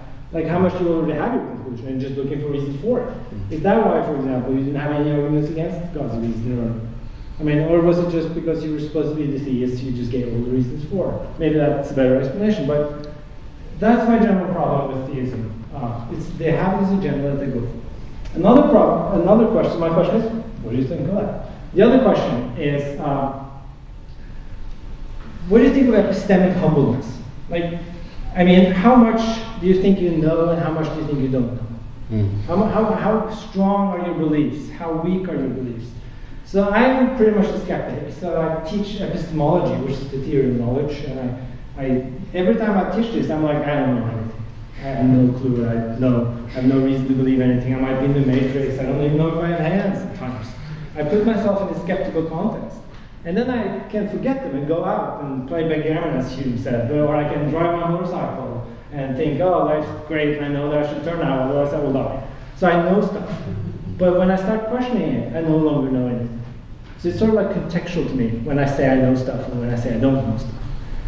And I wonder why theists never, never have this like skeptical attitude. To, I mean, they say they doubt stuff, but in the, in the academic literature and in the books on this and in the debates, it doesn't really come off as they have much doubt. So I wonder what your thoughts are on epistemic humbleness mm-hmm. in general. I mean, it's related to the first one, but the first one is more like dialectic. The other one is more like knowledge. Yeah, yeah. I think I'll probably take them in reverse order, if I if I may. Um, I think with uh, knowledge, I, I, I, think I'm convinced of the sort of common sense tradition um, that says we, we start with our basic intuitions, the way the world seems to us, and then we hold that to uh, the account of rational critical inquiry. But uh, ultimately, any argument for anything uh, is going to ultimately track down to some sort of presuppositions where you say, well, I, that just seems reasonable to me. I, know, I, I would find it hard to uh, give an argument for this on the basis of anything that seems more basic or more plausible as a starting place for arguing than we've already arrived to. And certainly in some areas, you uh, like with you know belief in uh, the, the, rationality of following the basic laws of logical deduction and inference and so on, you, you, can't argue for the rationality of those things without assuming them already. But I don't think that that shows that it's irrational to assume them. Assuming those starting points is the only way to be rational and critical of, of, of anything else. Uh, and I hold the same kind of view. As I say, I started out talking with Cicero and sort of basic perception or intuition or religious experience of there being a God. And certainly that's, I'm kind of crossing over slightly into the first question here. My, my, my background of, of, of, being raised within a, uh, a Christian context, um, for me, was the, the, the sense of, uh, of then coming to the stage of, of, you know, you become an adult and you start thinking, yeah, what, what do I really think? Do I really think this, believe this just because of my upbringing, my you know, family background, or peer pressure, or whatever, um, going to university and, and, studying philosophy and saying, okay, let, us take these arguments seriously. You've got to follow the logic where it leads. You've got to follow the evidence where it leads. You've got to, you, you can't profess faith in a, in a God of truth and not care about truth. Those two have, yes, you might you start with the assumption that they're not going to come apart, but if they come apart, it is no good saying, well, I want to hold on to God and ditch truth. Thank you very much. You know, that, that makes no sense. Don't do that, folks. Follow, follow truth. So, uh, certainly, I've gone through uh, and written about in my professional work. In the, in the start of my um, book, Faithful Guide to Philosophy, that uh, Leif was kind enough to mention, I start out saying that, that, that Christians have to take doubt seriously. Um, doubt is the only way to, to, to work through what, what you believe, why you believe it, whether you're going to continue to believe it, whether it can stand up to investigation and objections, and so on. Um, and that I myself, yes, I, have had times of doubt, I've, I've, seriously questioned things, I've grappled with the, the literature on the, the problem of evil and the hiddenness of God and the uh, alternative explanations for fine tuning and, and, and, all of this. It's just that, yeah, I, I have myself happened to come out on the conclusion that I, I think it's at least more likely than not that there, there is a God. I'm not 100% certain about that. There are things that I am more certain of than I am that God exists. Okay. Uh, I would be with Descartes. I am more certain that I exist, I, you know, than that God exists. I, I could imagine doubting and seriously thinking, okay, that there isn't a God. I really can't even imagine doubting, okay, I'm not really thinking this. That just, you know. So, but uh, uh, there are things that I think are more certain than my belief in God. Uh, but I think that the, the, the, the, belief in God, that God exists, is, is sufficiently rational for that to be where I, I'm staking my claim at the moment. But I want to be open to continuing that investigation and continuing to, to look at you know, the arguments against and so on that people uh, come up with. Can I, can I modify my other question since it was yeah, yeah, sure. Already answered? uh, the, the, modification of it is more like uh, uh so this is uh, uh, I wonder I wonder how sure are you of this specific notion of God rather than some really vague general idea of God? So, like, there's right, this problem. Yeah. If you grew up in a Muslim society, do you think you would still be a Christian? Probably not. And you grew up in a Christian society, you became a Christian. What a coincidence. I mean, so there's this all these different kinds of religions that you can grow up in. And uh, that worries me a lot. That's why I mm. wouldn't join any society at all, because it would be seeming so arbitrary. It's like, why do I cheer for Man U rather than Liverpool? I have no idea. It's just like the color of the suits yeah. they're wearing. I yeah. mean, it's irrational. So, uh, what, how certain are you of this particular notion? You kept talking about the Christian God. I just kept talking about some fundamental being. Yeah, yeah. don't know what it is. Uh, Although, although I, did, I, I, did want to make space in, in, what I was saying for, for agreeing with you about the rationality of starting with a fairly minimal notion of God, but being open to, to getting a more specific notion. And, and, and of course, particularly with the arguments that I raised about the question of, of who Jesus is and what the historical evidence around that, you know, the Christian revelation claim is, if you think that that evidence is good evidence, and of course, um, if you already come at that evidence with belief in the existence of some kind of a, a God with intentionality and power and so on, uh, then uh, it, would take less specific evidence to convince you of the revelation claim than if you came at it as a, you know, a hard atheistic sort of Richard Dawkins position or whatever. Um, but if you think that's uh, enough to, to convince you that, that Christ is who the, you know that the central tradition of Christian orthodoxy as authority was, then that does give you sort of leads on pretty immediately to a much more specified concept of okay, the God is now the you know the God of Abraham, the God of Jesus, and uh, anything that, that that that reasonably follows from that. But uh, I think I, I agree with you. I'm certainly I am more convinced of theism in general than I am of Christian theism. Uh, again, you know, if someone were to show me uh, really convincing evidence that you know Jesus didn't rise from the grave and the disciples all made up the Gospels and it was a con or whatever, you know, I can imagine such evidence being brought forward that might be convincing. Uh, and then, you know, what I would do was I would say, oh, okay, I was fooled about that, but that doesn't mean I have to give up on belief in God. I will retreat to a sort of general philosophical theism uh, of the kind that you, I think you can get out at the end of these arguments that I still think are good ones until such time as someone shows me that they're not.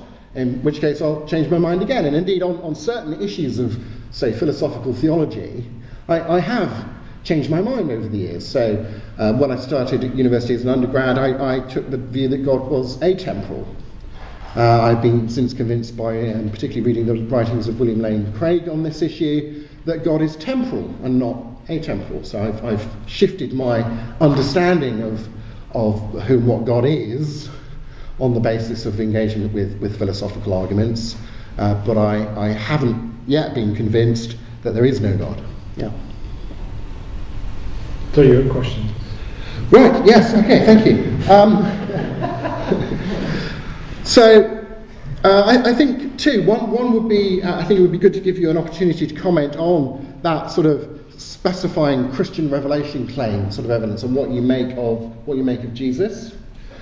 And also to give you an opportunity to say something a little bit more about what, it, what, it, what you mean by uh, living a religious life uh, although you don't believe that there is a God, although you have hope or trust or faith, however you want to put it, in, in God in the absence of that belief, what does that, what does that look like in, in practice? Yeah. yeah okay, so uh, I'll copy you do the last first. Uh, um, so, how, how do you live a religious life on hope rather than belief? Uh, so, the case I imagine in the stuff I've written on this is, is uh, that uh, it, there's a requirement behind it. It's something like this it's not irrational to act on your hope if it leads to better things. So if it leads to improvement or something, if it leads to you having a better life, and it doesn't hurt any others, and overall, when you weigh things up, it's better off acting on your hope than not acting on your hope. Then I claim it's not irrational to act on it. I couldn't have said it's rational on, but I wouldn't go that far. Is Err on the side of caution. There it's are differences here yeah. between not being irrational and actually being rational. Uh, but I, I, say it's not irrational. So, case I imagine is someone like uh, a, is some, someone who uh, doesn't really believe that there's a God, can't see the evidence favoring it overall, and, and uh, but it really helps him in the social setting, in the life he lives, in the community he lives, to go to church with the others and take his family to church and, and have, you know, this community that he hangs out with, social relations. He just gets a better life in general. And he really hopes there's a God. So he goes to church every Sunday in the hope that there's a God, but he just doesn't believe. And, and overall, this is not hurting anyone, this is not making things worse. Then it's not, doesn't seem irrational for me for this person to do that. So he can live according to even a very specific notion of God, like a Christian God. Mm. If he lives well on that, according to that notion, and he does what the Christian ethics tell him to do and so on, that could be a good life for this person. And I wouldn't say it's irrational for him to do it, as long as he doesn't contradict like other things that would be better for him, or he doesn't make things worse off for others, or he doesn't contradict science, he doesn't start saying stupid things about science or anything like that. He just like acts on the hope that there's some explanation behind all this other stuff that we know. And that seems not irrational to me.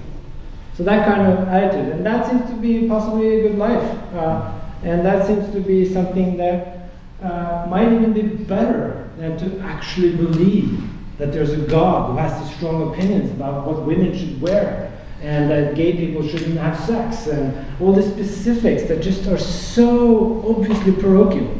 They're so obviously like anthropomorphizing this God. This is so ridiculous, like human things to do. so uh, it seems like uh, not having that specific notion. Uh, yeah, so that's the kind of picture I was imagining. Oh, thank you. Uh, what was the other question? Uh, what you make of what you do make of Jesus and, and the, the oh, central Jesus. Christian revelation claim. Yeah. Oh Jesus. I don't really make much of Jesus. I don't know. Uh, I Yeah, I mean, uh, to me, the reason I didn't comment on your part on Jesus, uh, or my, I, I just, I would just leave it to the historian and archaeologist and so on to figure out whether this figure Jesus really existed. And the more evidence they gather of this real figure existing, the more I would believe that he existed. But then the next step would be, is this real figure here, flesh and blood, something divine? And in that case, I have just no reason to think uh, he would be divine. The reason would be, you know, coming from texts that was written a long time ago, and I wouldn't trust those texts being like, having read a lot of texts from a long time ago, I wouldn't trust those texts being really truth apt. And in that sense, uh, people believed a lot of weird things back in the days and today. Uh, so I, I, guess my answer is just I, I trust historians when it comes to the, the Jesus flesh and blood version of it, and I don't trust the text very much when it comes to the divine part of it. To me, the Bible is a really great book. It's like one of the best novels ever written, but it's not something I take. I don't have any reason to take that more seriously than other books of the same style, the same category.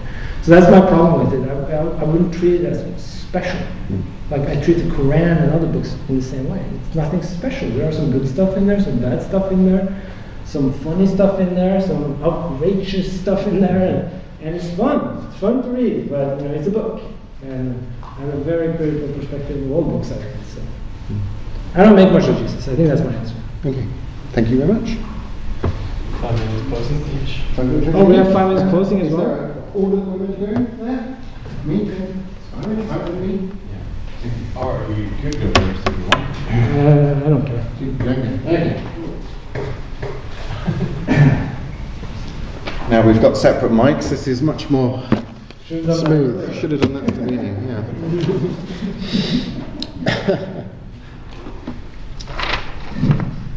Let's see. so, in my uh, opening speech, I observed that most people find God's existence to be intuitively plausible. Before sketching a number of arguments for God's existence, Einar explained that as someone who doesn't believe either that God uh, exists or that God doesn't exist, he judges the arguments for and against theism uh, to result basically in a sort of stalemate. On the anti theism side of the balance, it seems to me that Einar raised very few issues, uh, none of which is actually an argument against theism as he himself defined it at the beginning of the debate. Einar's statement that the, the more we put into our meaning of God, the less likely God is to exist, one caveat there, I think, should be that this assumes that God can't have a metaphysically necessary existence. I mean, God exists necessarily puts more meaning into God than God exists. But if the former is true, then God's existence has a probability of one. Uh, if God is the, the, the, ground of all things, the causal ground behind the rest of reality apart from God Himself, then God's existence can't depend upon a sort of lucky throw of the contingent causal dice. The evidential argument from evil uh, has quite rightly featured heavily, and it's a substantial topic. Um, while much more could and should be said about it, I hope we have seen that, first of all, this isn't an argument for atheism, and that whatever weight one does think that the, the evidential form of the argument has, uh, the logical form having long been uh, abandoned by the majority of philosophers, whatever weight one thinks the evidential form of the argument has must, uh, and I agree on this, be weighed against uh, whatever positive evidence you think there is for theism. Talking of which, let's go back to the, the cumulative uh, argument that I opened with.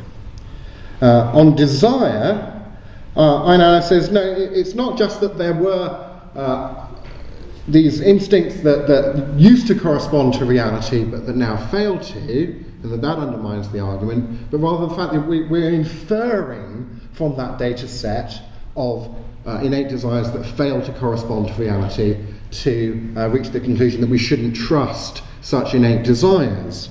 But we, we automatically, and uh, I think rationally, do that all the time until such time as we get evidence that we're wrong. And indeed, now you'd have to focus on the question of okay, well, how many of our innate desires do fail to correspond to uh, satisfactions? One might argue that at least the majority of innate human desires are not made in vain in that way. But the, we do have these innate desires that would be in vain if God didn't exist, and that therefore God does probably uh, exist. It would still uh, follow. Uh, the argument from rationality that I brought up hasn't uh, really been uh, discussed between us.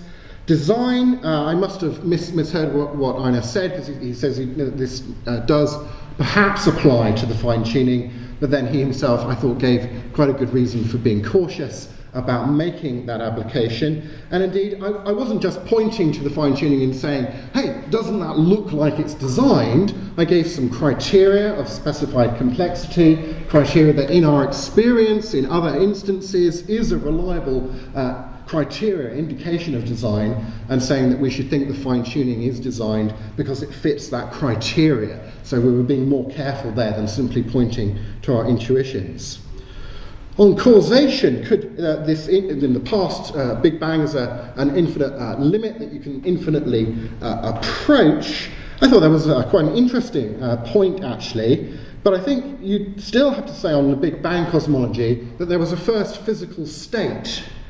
And similarly, as with events, one might argue that physical states, physical things, are contingent things that need causes and that since there is no prior physical state to the first physical state prior to the Big Bang, uh, unless you're going to abandon uh, the idea that causality uh, uh, is there, then you're going to have to say that there was some sort of non physical cause, uh, and ultimately some sort of cause that does not itself require a cause.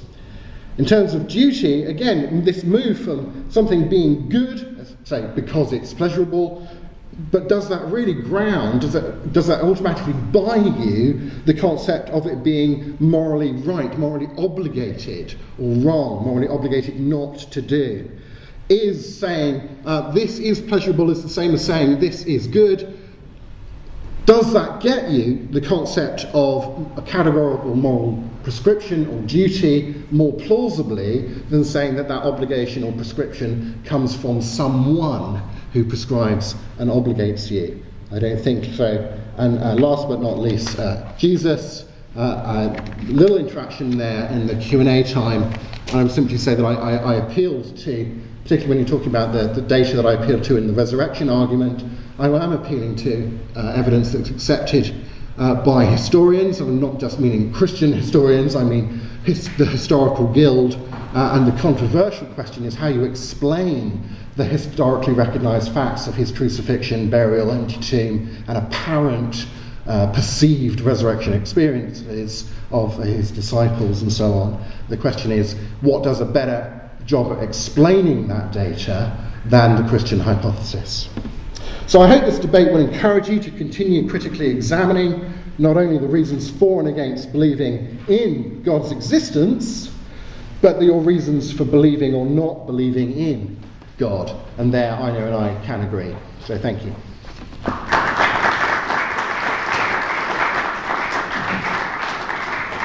All right, thank you. I'll be super quick since people are wanting to leave probably. Uh, so uh, just let me just mention two things in the closing. Uh, one is when it comes to you mentioned now uh, the existence of God is it is it existence necessarily or just contingently? Contingently meaning it exists, but it could have failed to exist.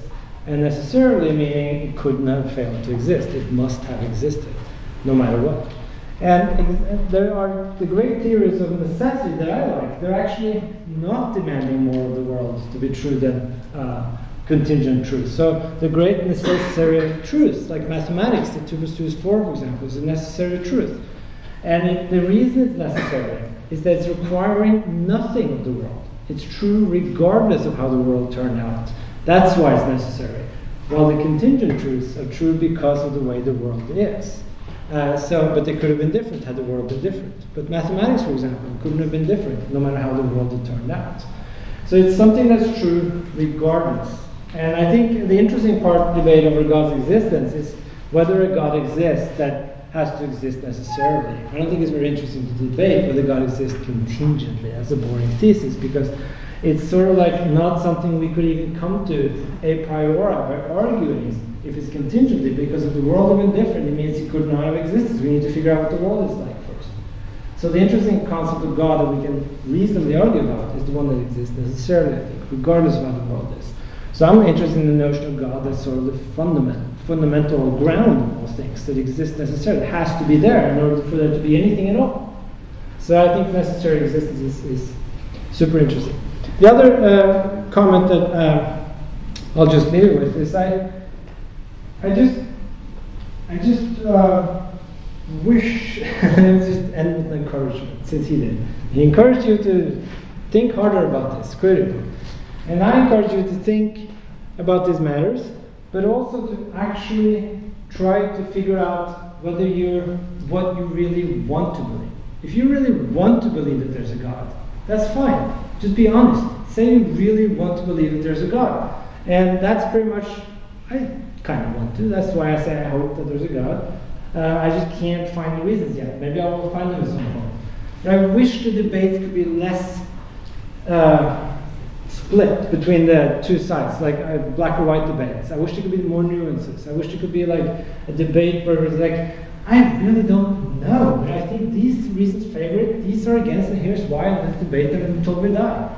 Uh, I just wish there could be more gray areas. I want 50 shades of gray, in other words, in these debates, uh, not just uh, black and white. So that's my encouragement, uh, because I really don't know. I've thought about this a lot. I'm like, like I've written on this. I've worked. This is my like my promotion to professor is actually philosophy of religion. So I do work on this all the time. I just can't figure out why people so strongly believe this thing.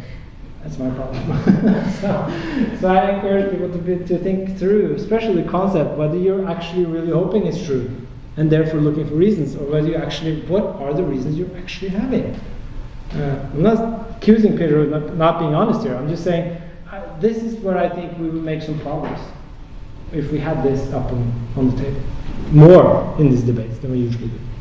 But I really appreciate it. Thanks to Peter and Leif and everyone else who's organized this. Are they supposed to ask questions? Well, there will be an opening for questions, at least to quarter to ten, minutes more. Leif, we have we have the auditorium for another hour. So we are we can take all the questions we want. We can take all the questions we want. Okay, I have to actually get a taxi to the airport within half an hour. Yeah. Half an hour. So, but I'm here for half an hour. 20 minutes questions, and if you really have to pee, feel free to go to the bathroom. Uh, but 20 minutes for questions. Any questions? I have a question um, uh, about uh, Almighty God or God, uh, because uh, uh, people said uh, some, I, I, I, I know it's not in all many different religions they don't define God is has to be Almighty. But some religions they do define God as Almighty.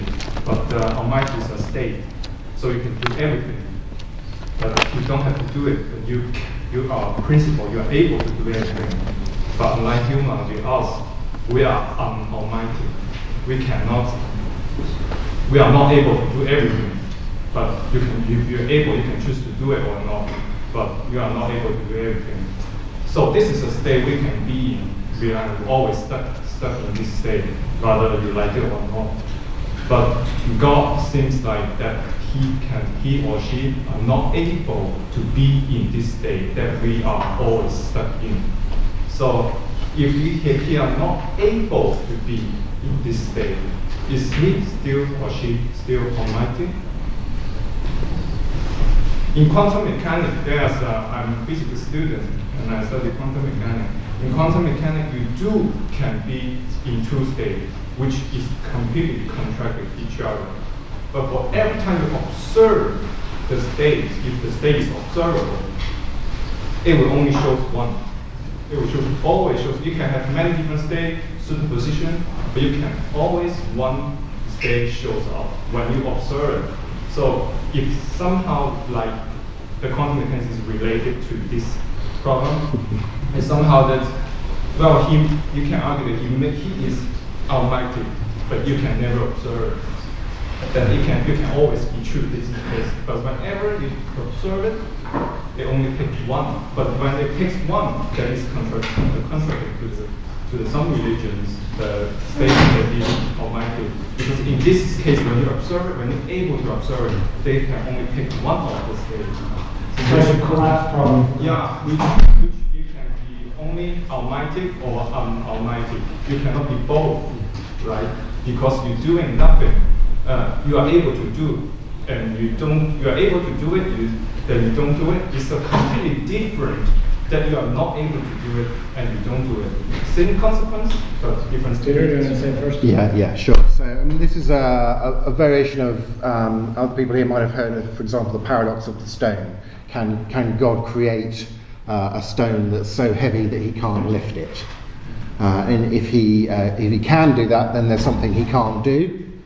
Lift the stone that He creates that's so heavy He can't lift it. And if He can't do it, then there's still something that God can't do. So. Uh, one thing that shows is it, it's, it, it, you have to be very careful by what you mean by being able to do anything. It's, uh, uh, philosophers are usually taking the route of saying, well, it's anything that's logically possible. Um, logically impossible things are not, in a sense, uh, things that God fails to do, but, but, but, but non possibilities.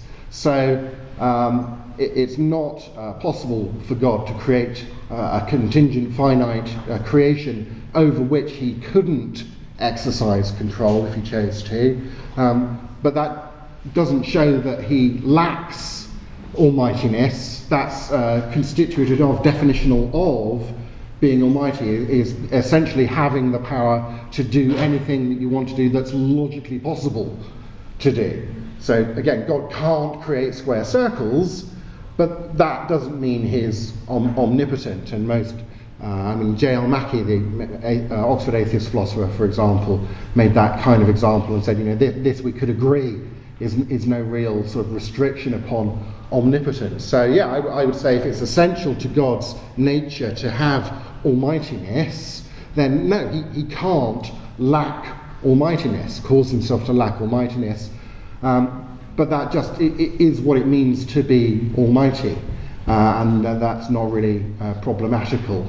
Uh, I'm, and I'm really not uh, sure, not being a scientist myself, as the, of the um, applicability of quantum mechanics uh, to the issue. Um, if, if you could apply it, uh, it would mean that you could kind of uh, uh, go between the horns of that apparent dilemma, of course. Uh, but I don't think you have to go between the horns of the dilemma. I think you just say, well, it's, it's not a, a real dilemma because what we mean by almightiness, omnipotence, it, it includes only doing things that are possible, and if God is by nature om- omnipotent, almighty, then that means it's not possible for him to not be himself, uh, because that's just part of his essence. So, So can I add something to this? So maybe that's why he's not showing himself, because then he would collapse into one stage or the other. so that's the explanation we did in this argument. no, but um, it's uh, one, another way of seeing it is that you take perfect being theism, as it's often called, and you say, well, God is something perfect. And being perfect involves not being inconsistent. So like he couldn't create. So my favorite example is could God roll a joint so big that he can't smoke it himself? and the answer is no, because that would make him an inconsistent being, and that's not a perfect being. So I mean, so it's a great making kind of argument that some people would give along what you just said. The perfect omnipotence, the all-powerful, all-good, all-knowing has to be considered in combination, not individually. So it doesn't have each one to the maximum degree, but that's the combination. yeah. Uh, yeah. So that's one way of, of looking at it. Uh, that would resolve those kinds of dilemmas. Yeah. So, I mean, traditionally, the Christian tradition has said, uh, even though we believe God is omnipotent, we don't believe God has the ability to, to do evil things, because God is all good. And uh, being all good is as much part of God's consistent nature as being omnipotent. Omnipotence means being able to do anything that's logically possible that you want to do, but because God's all good, He never wants to do anything evil. So again, there's no limitation upon him. It, it's rather, it is constitutive of what it is to be like God, is to be that kind of being who is both all good and But, but there's also this alternative from Descartes and forward that Brian Leftow has defended recently, Hmm. which is saying that there's this notion of God, and we can say it's actually in God to have created the stone they can't lift, but it just chooses not to. And the phrase "it's in God to do what we claim is impossible" is not like a moral notion. It's not a notion that deals with possibility. It's sort of like it's in God to do whatever we can imagine, actually, and more. But he just doesn't do it. He settled space of possibilities the way it is for a reason. And it's just in God to create a different possible space, but space of possibilities, but he just didn't. But it's still in him to do it. And my criticism of this has been that like you can say it's in him to do it and say it doesn't mean it's possible, but I mean it's just making calling me strong doesn't make me strong, right? Yeah, it's yeah. just uh, calling itself. So that's the criticism of that. But it's a tradition that just flat footed says, no, God could create smoke that joint. And he could make it, and he couldn't make it. That's it. What's the problem? But, yeah. Okay. Do you have uh, more questions? Yeah. Yes, so uh, about this uh, probability argument, uh, there are many possible explanations uh, for why the constants are as they are. Uh, maybe if we get a deeper understanding of this, we'll see that there's only one way, they, one way they could be. Or uh, there are a plethora of, of different uh, proposals for how we can have several black holes, or how we can have continuous expansion of multiverses, how we have uh, contracting and expanding big bangs, and, and, and many of these, uh, many these explanations that we can why we could generate many possible universes, and therefore, since we exist to observe it, we have to be in a universe that we can observe. So, so just generating many universes solves the problem, because because we have to to have universe with these kind of to- So, the point is that we need some kind of explanation for why uh, we live in this universe with these constants that we do, and one of these statistical uh, reasons seem very much more probable from, from like an razor uh, point of view, because we're only assuming one thing, we're only assuming, hey, there's some kind of process that generates different uh, kinds of combinations of, of, of constants. One thing, very easy to, to, to explain, and uh, razor is about how difficult it is to explain concepts, not about how many universes it contains or how many particles or how many objects, it's about the, how difficult, how many propositions you, you suppose. Uh, so presupposing just a very small number of propositions is much easier than presupposing this entirely very complex idea of a of an intelligent creator where we have to specify every single kind of aspect of, of how he creates exactly this world. So that's that's a huge number of propositions. When you, you just it seems easy because we say God, but actually the concept behind God is hiding this this you know, massive amount of propositions, which makes this explanation much more complicated than an easy uh, just generation of, of, of constants. So I'm, I'm wondering why you see uh, God as a likely explanation of this, why, why that uh, in any way Okay. appreciably increases the probability. So can I answer that first? Yeah, you can go first. So uh, there are, I have to, I'm in sympathy with a lot of what you said. I mean, so here's a couple of things that uh, you might think. So here's a couple of the hypothetical explanations for the facts. We see these constants. This, we see this like improbable thing right here, and we want to explain it. Everyone agrees that there's something to be explained here. Why is it like this? Uh, and then you might say, well, one explanation is just it should happen. It's chance. Another is that there's an intention there.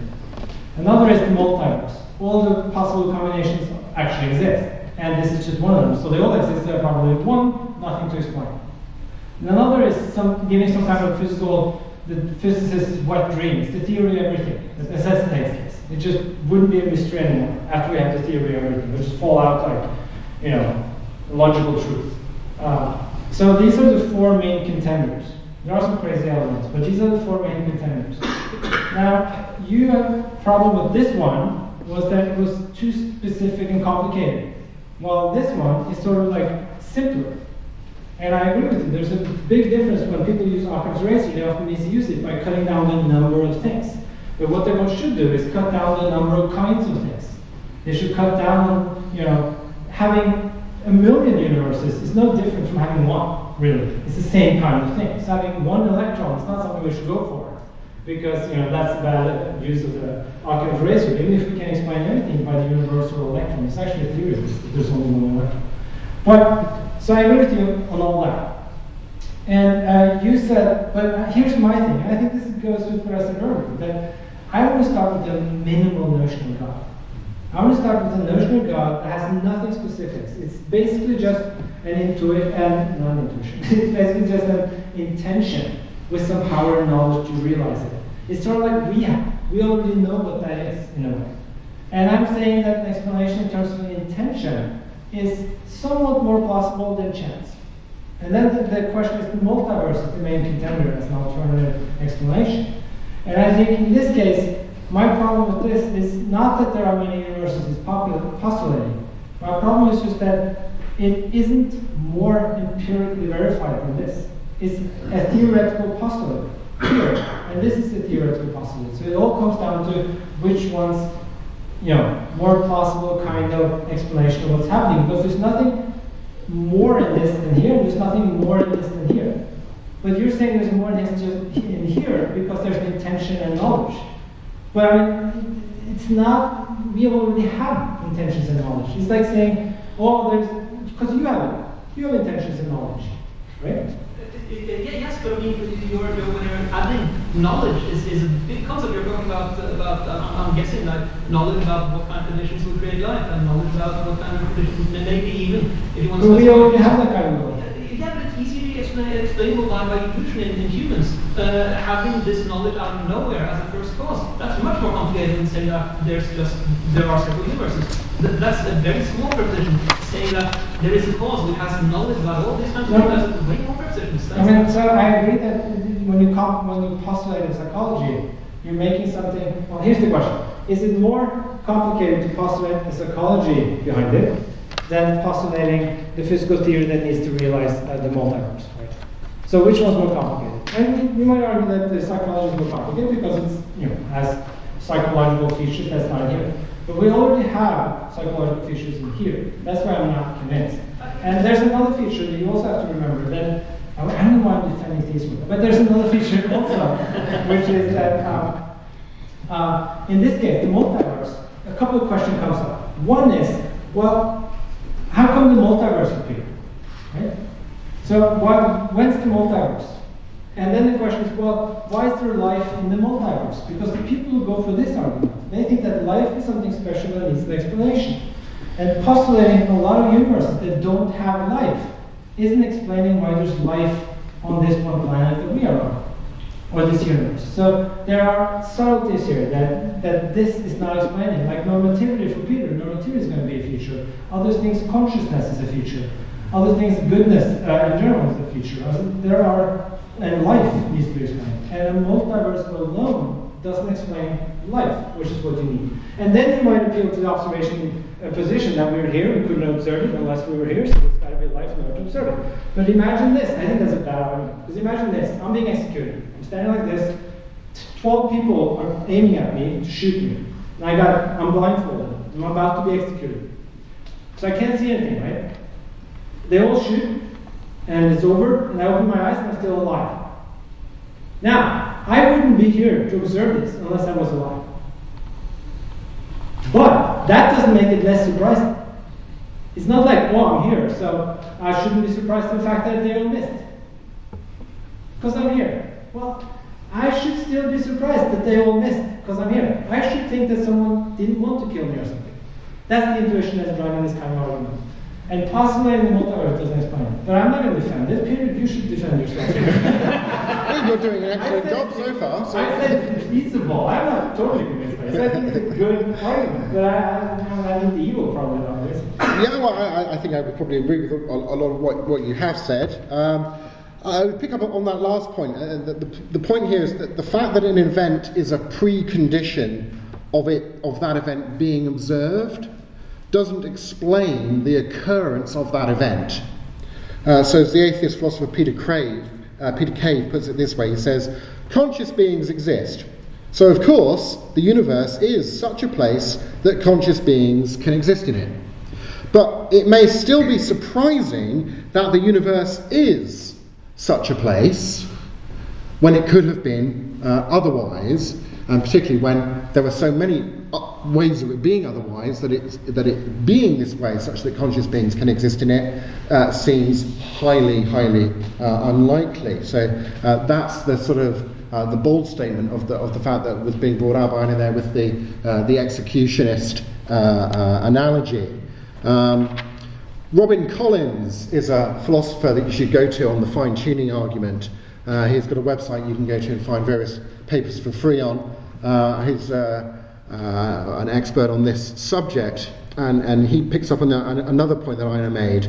Uh, he observes that even if, if a physically plausible many universe generator, on these sort of scientific theories of many universes, you have to have some physical mechanism that produces lots of different universes say, different universes rather than just uh, photocopying the same sterile, lifeless universe uh, infinite number of times, say. Uh, and any physical mechanism that produces different universes, such that at least one of those different universes would be hospitable to life, any such mechanism itself has to be, in, in a sense, fine tuned uh, so that it can have that result. So appealing to a, a, a, any sort of scientific many universe theory, apart from the fact that there is no independent evidence for them, uh, so it's like appealing to the monkeys to explain uh, uh, the complete works of Shakespeare in the absence of independent evidence. It's the inflationary fallacy. Um, but it's also uh, to just kick the problem up a stage uh, from the one universe that we do know exists to, well, what accounts for the fine tuning of the physical mechanism that produces all of these hypothetical different universes. So can I just briefly add, because I, I can tell you're not convinced. So let me just briefly add something. Uh, look at this as the multiverse hypothesis. These are all the universes that could have been, and, and the, con- the concept could have been tweaked so that these, all these were realized. Multiverse says that they all exist. And the God hypothesis says that just this one exists, right? The color one. And now the colorness here is, is, is life. It's like it's, it's the living creatures like we are, rational, thinking, searching creatures. And only one of them, there's actually a couple, but there's actually some, but very minor minority of the possible ones are compatible. Now, the, the God theory says that, well, you need an intention to explain why this is the only one that's realized. And the multiverse says no, because in quantum mechanical theories, they're all going to be realized. So they're all there, so there's nothing to be explained. But the question that we're trying to, the point that we're trying to make is that in this case, there's still only one that's lighting up. There's still only one that has life. Because that's what the physicists tell us, that all these others are incompatible with life. So they realize that, but there's not life in any of these others. That's only in this one. So now you just look at a bigger sample. And I'm still puzzled. Why is there life in this sample? And the point is, well, because all the possible stuff is actually the case, so it's life. But that's ignoring the fact that life is something that needs to be explained. And that's what I think you're denying. I think you're just saying life doesn't really need an explanation beyond any other physical stuff. Then you could just go with this. There's no reason for you to pick this over this. So really, multiverse has nothing to do with this. This is a good thesis, perhaps, but so is this according to you, because life doesn't need an explanation. And if you have that view, then of course this is not going to convince you. But that's, I think that the debate is about people actually thinking that life needs to be explained. It's something special. But if you don't have that, you could just well say any gray world could have existed. There's no color to it, right? And this one happens to exist, and you're here, so boom, done. But the theistic argument is that no, there's something special that needs to be explained. There's something that's lighting up here that this doesn't. Now you can express your Yeah, frustration. Making the question uh, that I, I, I feel like most modern science, from from evolutionary theory and, and then just like the argument forwards, that that life is nothing special. It's chemical reactions. Like we, we can see the progression from like simple repeating chemicals up to cells, just cell machinery, viruses, all these kind of things. We, have all limitations, and we can explain how the proteins work. We can view them in the microscopes, we can use the theories of physics and chemistry to, to explain how they work that there's nothing special about life. There, there's nothing magical. There's no there's no uh, elan that, that animates living things that does not uh, appear in, in, in non-living things. So so it seems like we're, we're moving out of like scientific discussion if we're saying that life is something magical that it has. That It doesn't have to no, I think you're exaggerating. It doesn't have to be magical. It doesn't have to be. I mean, you're just saying that life is just a physical process like any other, and I sort of agree with you. But I think there's there are features to life that needs to be explained, and other features other physical processes don't have. And I actually disagree with you on the science that life is, has no magic over it. There's actually a huge debate about what life comes from and what life exactly is. It's intense debate and it's enormous. People don't know how to define life. So they know the physical basis of life, but they don't know exactly how life pops up. This is why they do artificial life studies and so on, to figure out what are the mechanisms behind this. So I think you're first of all exaggerating how magical life is, even in science, but I think most importantly, you're just saying that there's nothing to life. And this is where this debate always ends up, actually. Most people favor this or this, they just think life isn't anything to explain. It's just like a physical process like water. There's water and there's life and there's a rock and there are trees and there's nothing special there. Nothing to be explained. And in that case, I'm totally with you. You should go for this one actually, because of Occam's razor on the numbering that should counter against this one. But there, this is actually weird stuff for me because it's going against all other kind of reasoning we make elsewhere in in, uh, in our lives. So I have problems with going with this one. That's why. But I, I think life needs to be explained more than you. Yeah, I feel, I feel like then, then that's the question that, that we should be discussing because we're, if we're presupposing that life is something special that has a cause, then then, then that's where we're in magic system. That's that's the interesting question. Why is life special? Yeah. Uh, and, and, A lot of people agree with you on this. I think uh, uh, uh, Collins, that he mentioned, actually says the same thing. And I've written a paper on this where I say exactly that at the end of the paper. This is where the debate should go because this is where we end up always. So I, I totally agree with you. I just I just wish I could convince you a little bit more that this is just not like shit happens. There's something going on. I mean, there's also normativity and morality. There's consciousness, and these features just aren't physically explained yet. Consciousness, people have no idea what it is physically, because it's intrinsically first personal perspective, and physical processes are third personal perspectives. It's impossible to explain it in the one and the other. So there are mysteries out there, Mister, that, that I think you should. Uh, I mean, this, this comes back to the, the argument from rationality that I mentioned. Uh, I think your assumption that you know, science can basically, be everything's reducible to the physics ultimately, and that explains everything. Uh, actually, I, I, think that's not, not true. Um, and notice uh, as well, I, I, in terms of the multiverse, two further points. One, I gave, an, I gave Roger Penrose's uh, who's an, uh, an, atheist thinker, his argument against the multiverse, saying that there's, there's uh, uh evidence against the multiverse. Uh, this is the sort of the problem of Boltzmann brains, if you're in science, you know about Boltzmann brains, and the skepticism that would inveigle. And on the skepticism point, various people, and Sean Carroll recently was making the argument that we should reject theories of the universe that have this implication of, of Boltzmann brains and so on, and the multiverse uh, seems to have that implication that uh, if, in order to try and explain life, you, you, try and do that by positing that sort of, well, basically everything happens somewhere in order to make it likely that this has happened here, then you actually undermine the entire scientific enterprise because anything that you look at and you think, oh, that needs explaining. What you just do is you say, oh, well, you know, stuff happens somewhere, and indeed in an infinite multiverse, everything is going to happen infinitely many times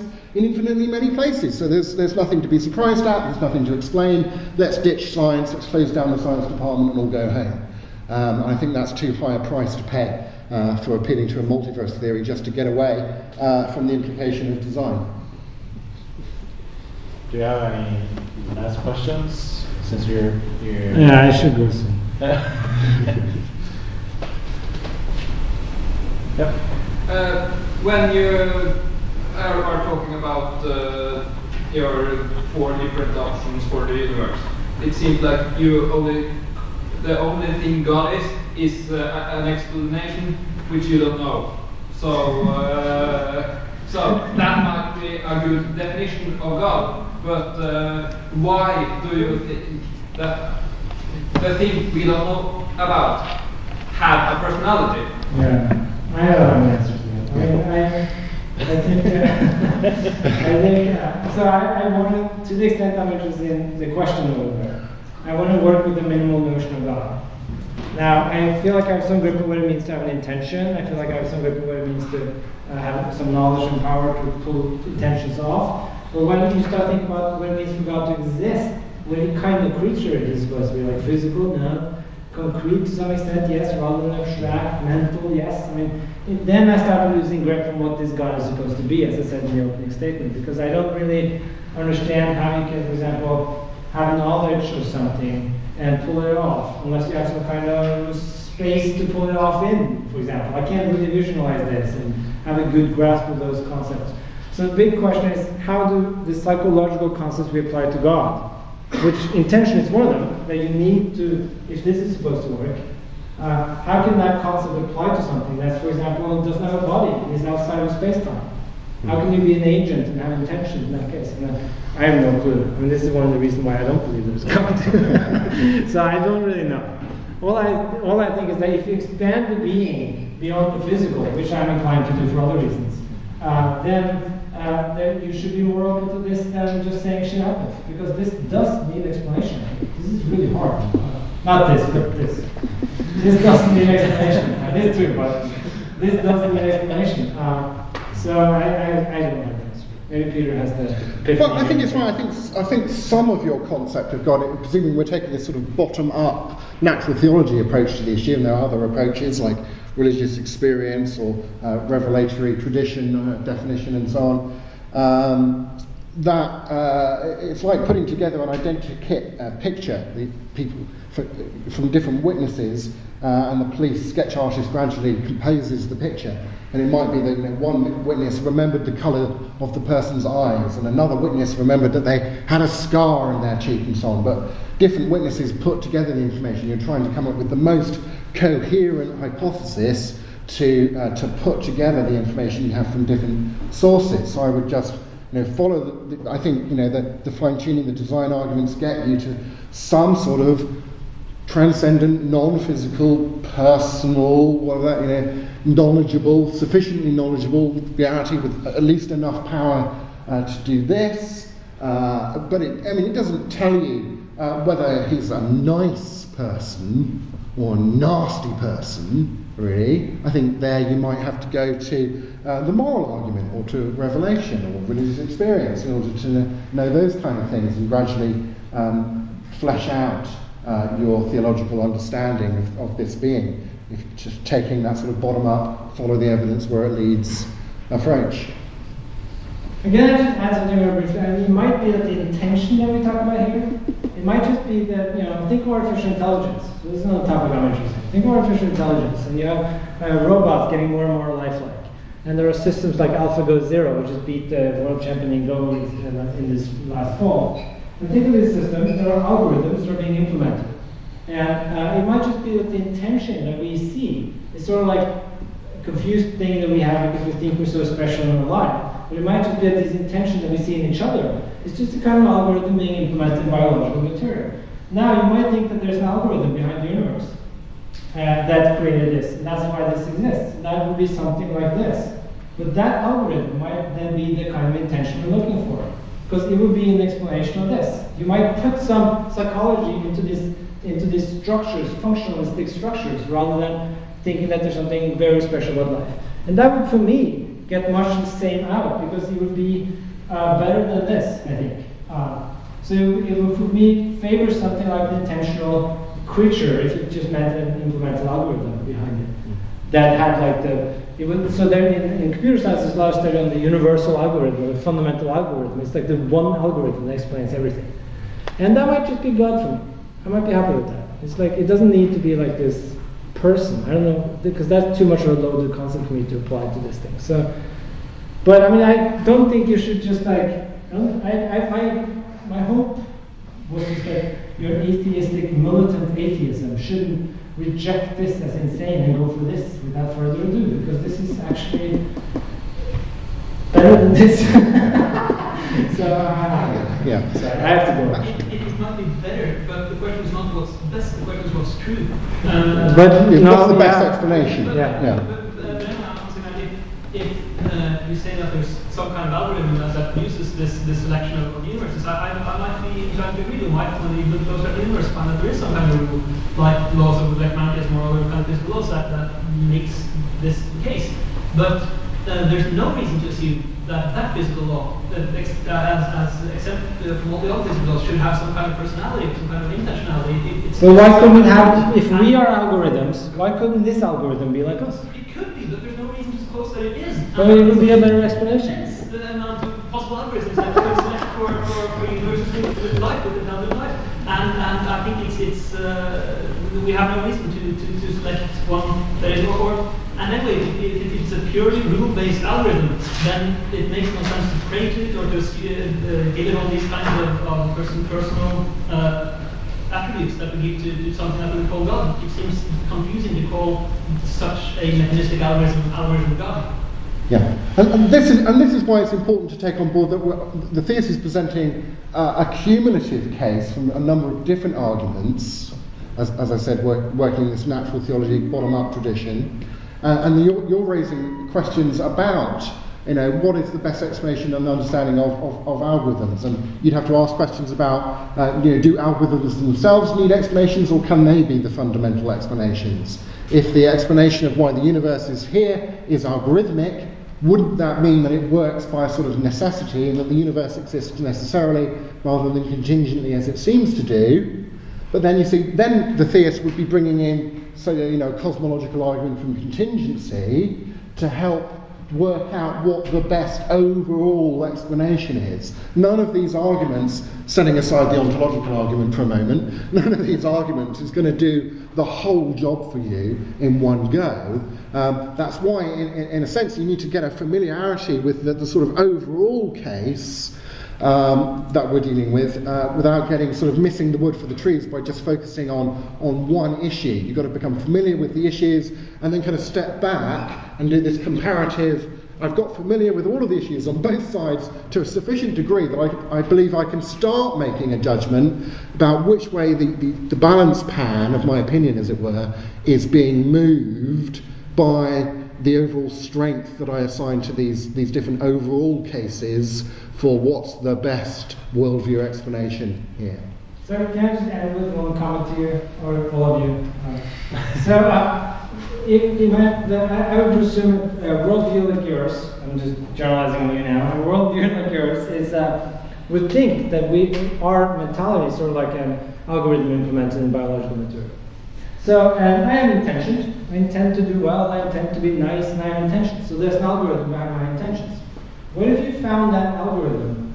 Uh, you found a universal algorithm. Going to explain this, but a sub-algorithm of that would be that corresponds to the intentional algorithms I have for my intentions. Wouldn't you then say that this universal algorithm had an intention to create this?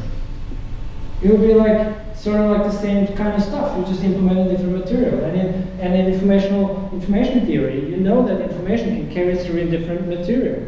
So it's, it's it doesn't matter if you transform it electronically, digitally, in water, in, in written notes. You can transform the same amount of information uh, in standard information theory. You can transform the same, process the same amount of information in different material. So the intentions that I have to do good, this guy might have those intentions too, in different material as a algorithm, universal algorithm.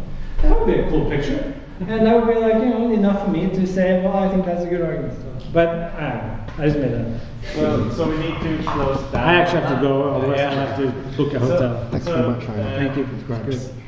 Great debate. Thank you uh, for both uh, participating. Thank the audience. Yeah, yeah. Thank you for the audience. Questions. Been uh, asking great questions and been attentive. Um, we, uh, some of us will be, staying and uh, having conversations, and as as uh, we said, we have until uh, huh? five. Five. Um, uh, we, ha- we have the room for another 20 minutes, so we can stay and uh, talk a bit more. Thank you.